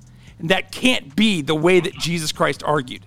Even the Pharisees, who did not accept who Jesus Christ was, accepted the argument that he made. That's that's but extremely what, what important. What was in that argument? He wasn't talking about David's life as a whole. He was talking about a particular incident in yeah, David's but how do you life. know that David was justified in that particular incident unless you know that David was justified in his life as a whole? How do you how does how do the Pharisees how do you Everything think the that Pharisees he did was not justified? How, we we just said literally. What do you mean? It's not. We just said literally it is unless the Scripture says it's not. You only know that he sinned because Scripture says he sinned. Right. David, please save your Well, voice. every every man has come from uh, no, short of the glory of God. Every we're born in the sinful nature, so we oh, know sorry. that David was sinful. Okay. Mm-hmm. No, David uh, is actually called a righteous man in Scripture. Now, I he, I understand. A righteous man means someone who seeks the faith okay. faithfully. We're getting the, away uh, from the face of We're getting God. away That's from the argument. What a righteous man Concentrate is. on the argument that Jesus made. That's the only important thing here. Why does but it what's matter? What's the definition of a righteous man? uh, you're going to give me some definition. Uh, I believe that a righteous man According is, is a righteous man. According to the Scripture, man. What is the definition? Not my definition. What you mean? According to the Scripture, what is the definition of a righteous man? um, it's a man who seeks after God. So if I, like my child, I don't, they did I don't necessarily know wrong. that that's the right definition for a righteous man. But my it's point the Bible. is, my point is, it even uh, there's a definition. Okay, or what a righteous man what you're saying is, is in has, the Bible. You're going off on a tangent. It doesn't matter what a righteous man is. The question it is, does matter. Why did the what? Pharisees know not to say, well, David sinned in breaking the law? And then why did they hang their head and walk away? Why did they accept the because argument they that Jesus knew made? That the, Because they knew that the people loved David. Mm. And if they mm. said anything about them, they would turn on them. It was all expedience. No. But my point is only this. well, so you're saying that, that Jesus David wasn't making valid arguments. David he was making never, expedient David, arguments. No, I didn't say that. You're saying that. They, no, David you just said it was paragon expedience. of virtue. Okay. They, David was not a paragon of virtue. The, he was a the, paragon of, no, no, no, of seeking no. God. You, yeah. you were wrong. He was, because he was, he was a guy who wait, sought God. He was he, he pursued God. When he made a mistake, you're not even trying to understand to this at the moment. Okay, yeah. it's it's kind of infuriating. The thing is that the reason that the Pharisees accepted it, th- there has to be a truth here, and you can't see it, but it has to fit both I, something the Pharisees. The no, no, no, no. That should, should, it has to be something that both the Pharisees would accept and that Jesus would utilize as an argument. The argument has to be valid.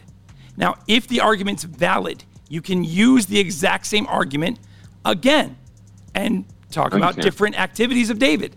If you, no, if you, you yes, you, no, can, you can, if the argument is no, valid. You now, you're saying no, you basically you think that Jesus made an invalid argument. No, I didn't. I said, I'm saying that the, the valid argument has to be contextual. Okay, well then you're he was not talking about David in one situation. Not in, not in all situations. Okay, well, what, used one what about that one situation? To talk about the Sabbath. You're You're clearly incorrect. The idea, what about that one Jesus, situation? Jesus, said, Jesus says, therefore, that after that verse, he says, therefore, the Sabbath was made for man uh-huh. and not man for the Sabbath. That's what he's talking about. That's the context. Now, you can choose to take that to mean that everything that David uh, did that is not talked about negatively or that Jesus didn't condemn personally. If the scripture, even though other scripture, other, if the other scripture, scripture sounds an unclear call, or if a trumpet sounds an unclear call, who will prepare for battle? If the scripture is not clear in what it says, then there is no right and wrong. And if you're arguing that okay, there so you're, is so, no right and so, wrong, so you're saying you're saying then that having two wives just because David did it is perfectly fine biblically. Not even only the Bible says a deacon, that, like it, a deacon should only have one wife, but it says that a husband should, should a husband have only one wife. But then again, that's also rabbinical. That's not really true because that doesn't count because it didn't. It's not it, canon to you. Well, it's not canon, but also I don't necessarily want to be a deacon, so. I mean, I could give that up, quite frankly. I could give up being a deacon. David, your voice is gone. I know you it's gone. You must go for your for your sake. Please gargle tonight. I have okay. enjoyed this conversation. David, I gotta say this though. Tremendously, you don't you do hold your ground.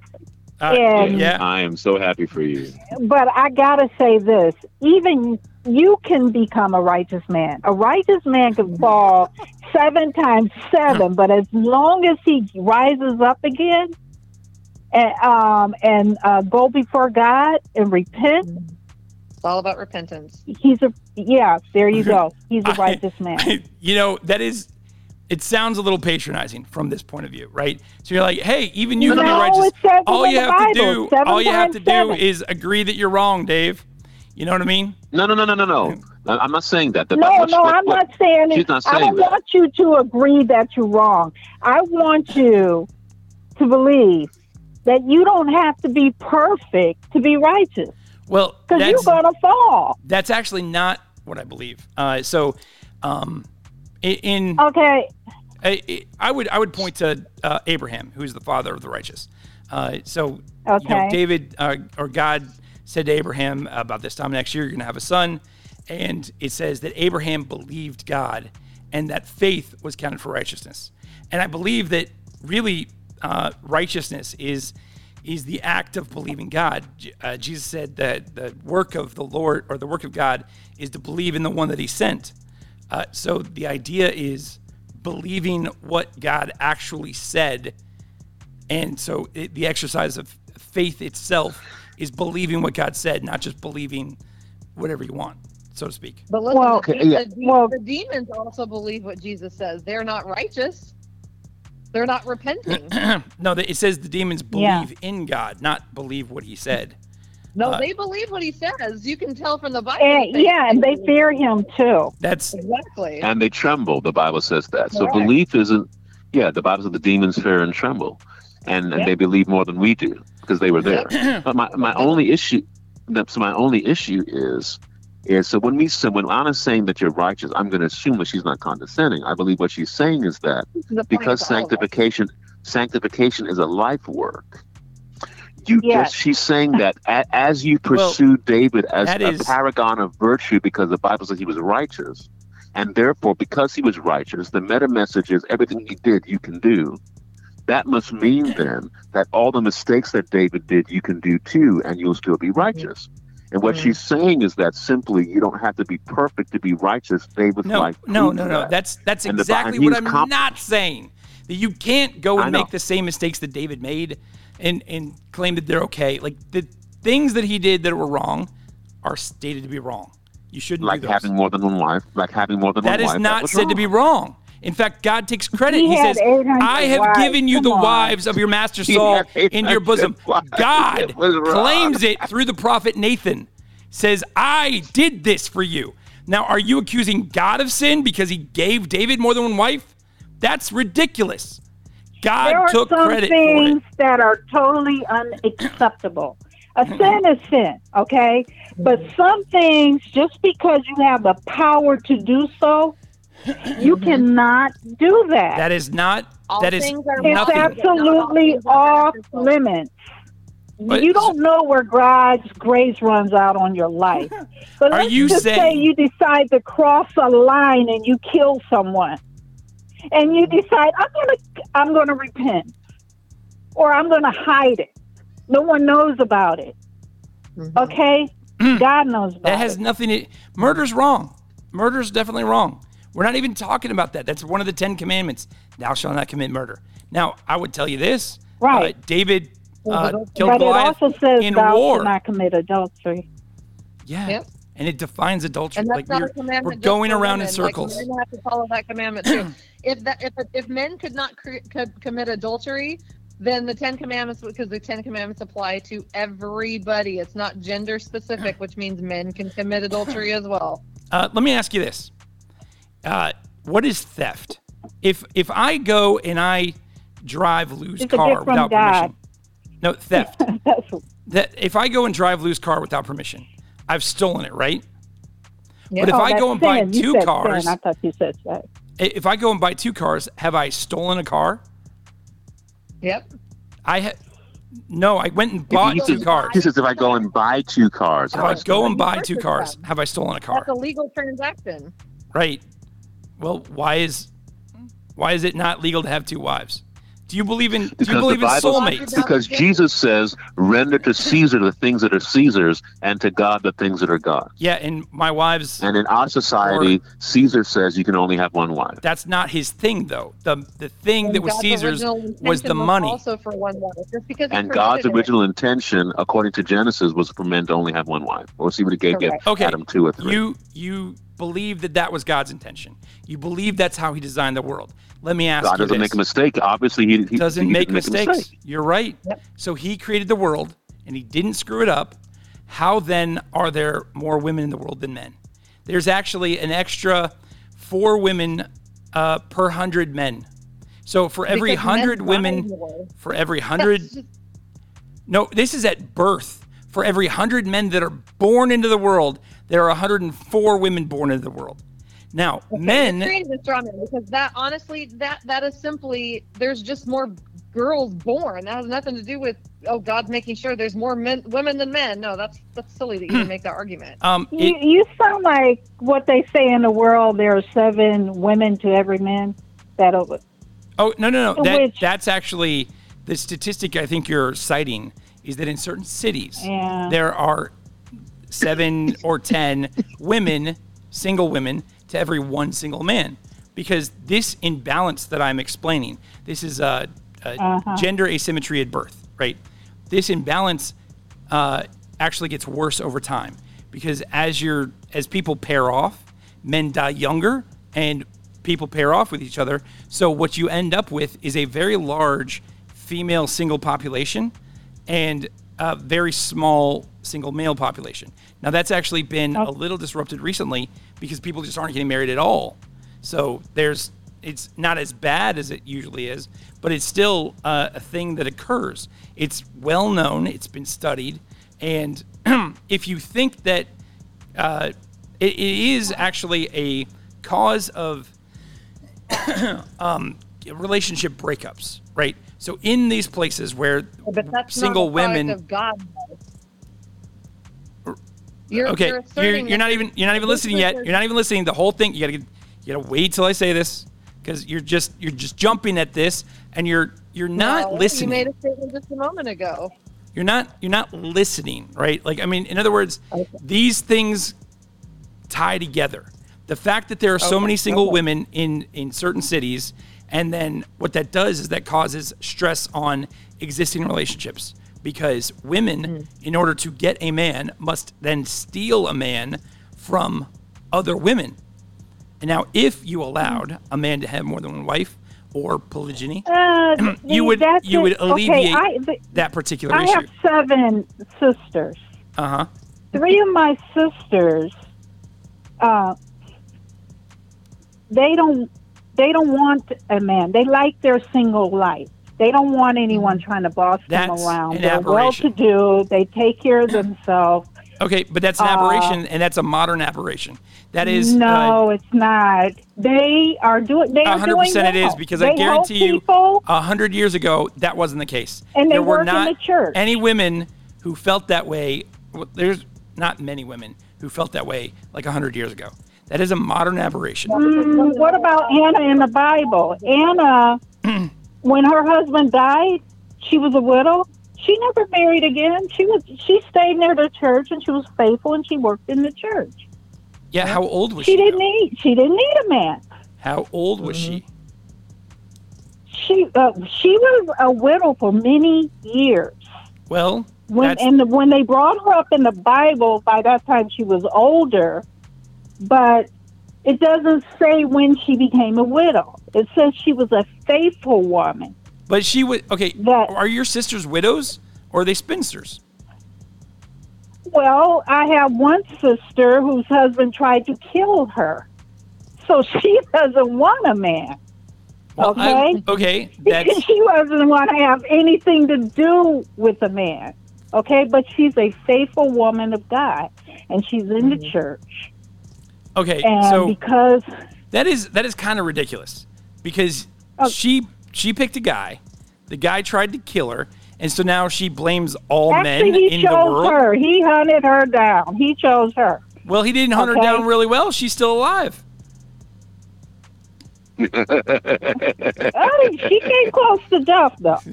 Okay, but my point...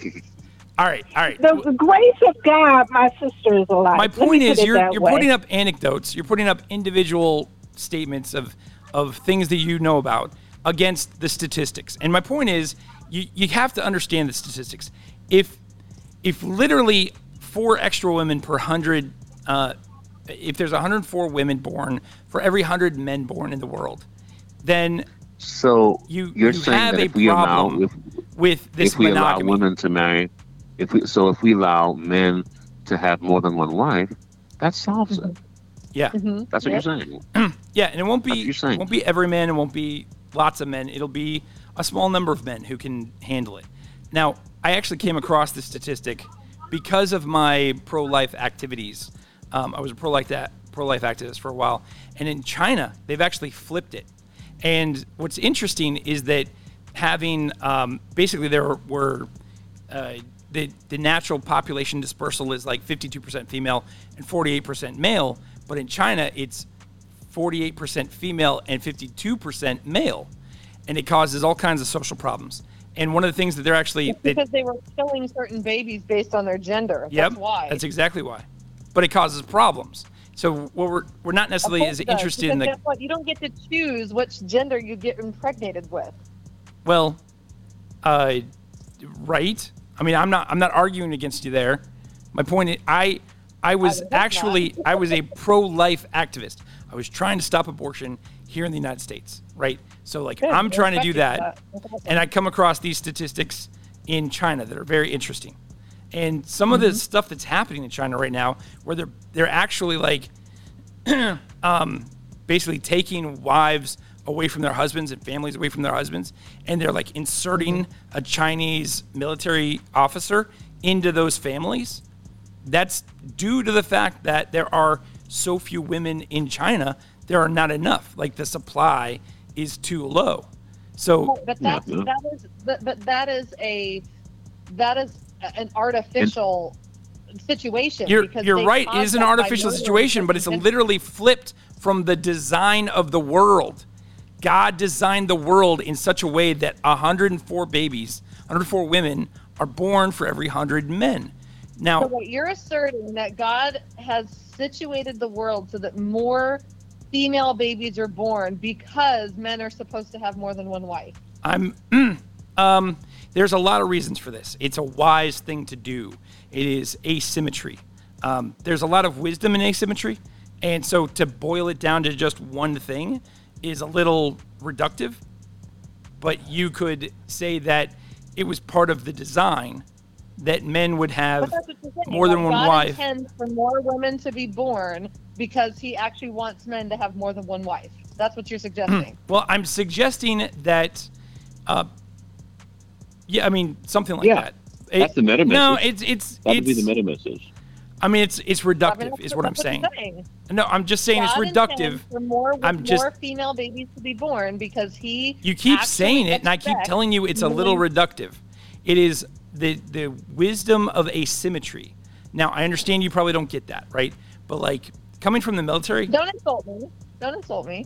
Coming he from the military, he loves to say that when you disagree with him, well, it's because no, you're not no. smart enough. It's because that's you, his thing. you are you are either strawmanning or intentionally not getting it. I and like, I, I keep Dave, saying I that's like not your, right, and you like keep your, saying it. Is, I keep saying it's not right, and you keep saying it. Personality coming out. This is the only liberal wait, part wait, of you where wait, I because I don't think the same way. I'm wrong. No, that's not because you're misstating my position. I'm saying you're wrong. That's what I'm saying, you. because you're. I said, are you are you asserting that? That's exactly what I was asking. And I said uh, like a hundred times that's reductive, and I'm trying to explain what I'm actually saying, and you just keep okay, repeating it. Go ahead, I'm I'm interested. Okay, my my point is that there is wisdom in asymmetry. There's a lot of things that asymmetry works for. As I mentioned, uh, you know, if a man has two wives, and one of them gets pregnant, you don't have to ask who the mother is. There is a lot of um, confusion that occurs in the concept of truly, if you truly tried to uh, split the baby, so to speak, and have exactly even uh, populations, then you'd have to also have even death rates, right? Like, so there's a lot of things that end up not working out in this concept of, you know, a one-to-one pairing. If you instead allow Uh, a one to two, one to four, like occasionally one to X pairings, right? Because you're not saying that it's always going to be multiple. Sometimes it'll be one. Then you end up with fewer societal problems. And the case of China is an example of how they have flipped the design of the world on its head. Like literally the design of the world is for there to be more women than men in And it's not just China, actually. In most but of your... The, where does the Bible indicate that, though, Dave? Where does the Bible... Tell everywhere! Literally everywhere! Literally all okay, throughout the Old Testament. I would, I would, I would like a scripture where it says that there's supposed to be more women in the world than men. Oh, well, I mean, I don't know that it says that. That's but, what I just asked. Okay, but, I mean... Okay, every... Okay, but it's tied to polygyny, right? Men having multiple okay. wives, which is literally oh. everywhere in the scripture. Like, it's okay. all over the scripture. Except in the garden, which was the original design, but okay. Um, it, that is, I, I just dis, I just don't accept the notion that just because God made one man and one woman, that he only meant for a man to have one wife. That doesn't actually logically track, because there. But it, you know that that opens a, you up for, that opens you up for the argument that because there was a man and a woman and he just it didn't happen to design another man, that men aren't supposed to be together. You open yourself up for that argument from the gay community by taking that position. Well, not really.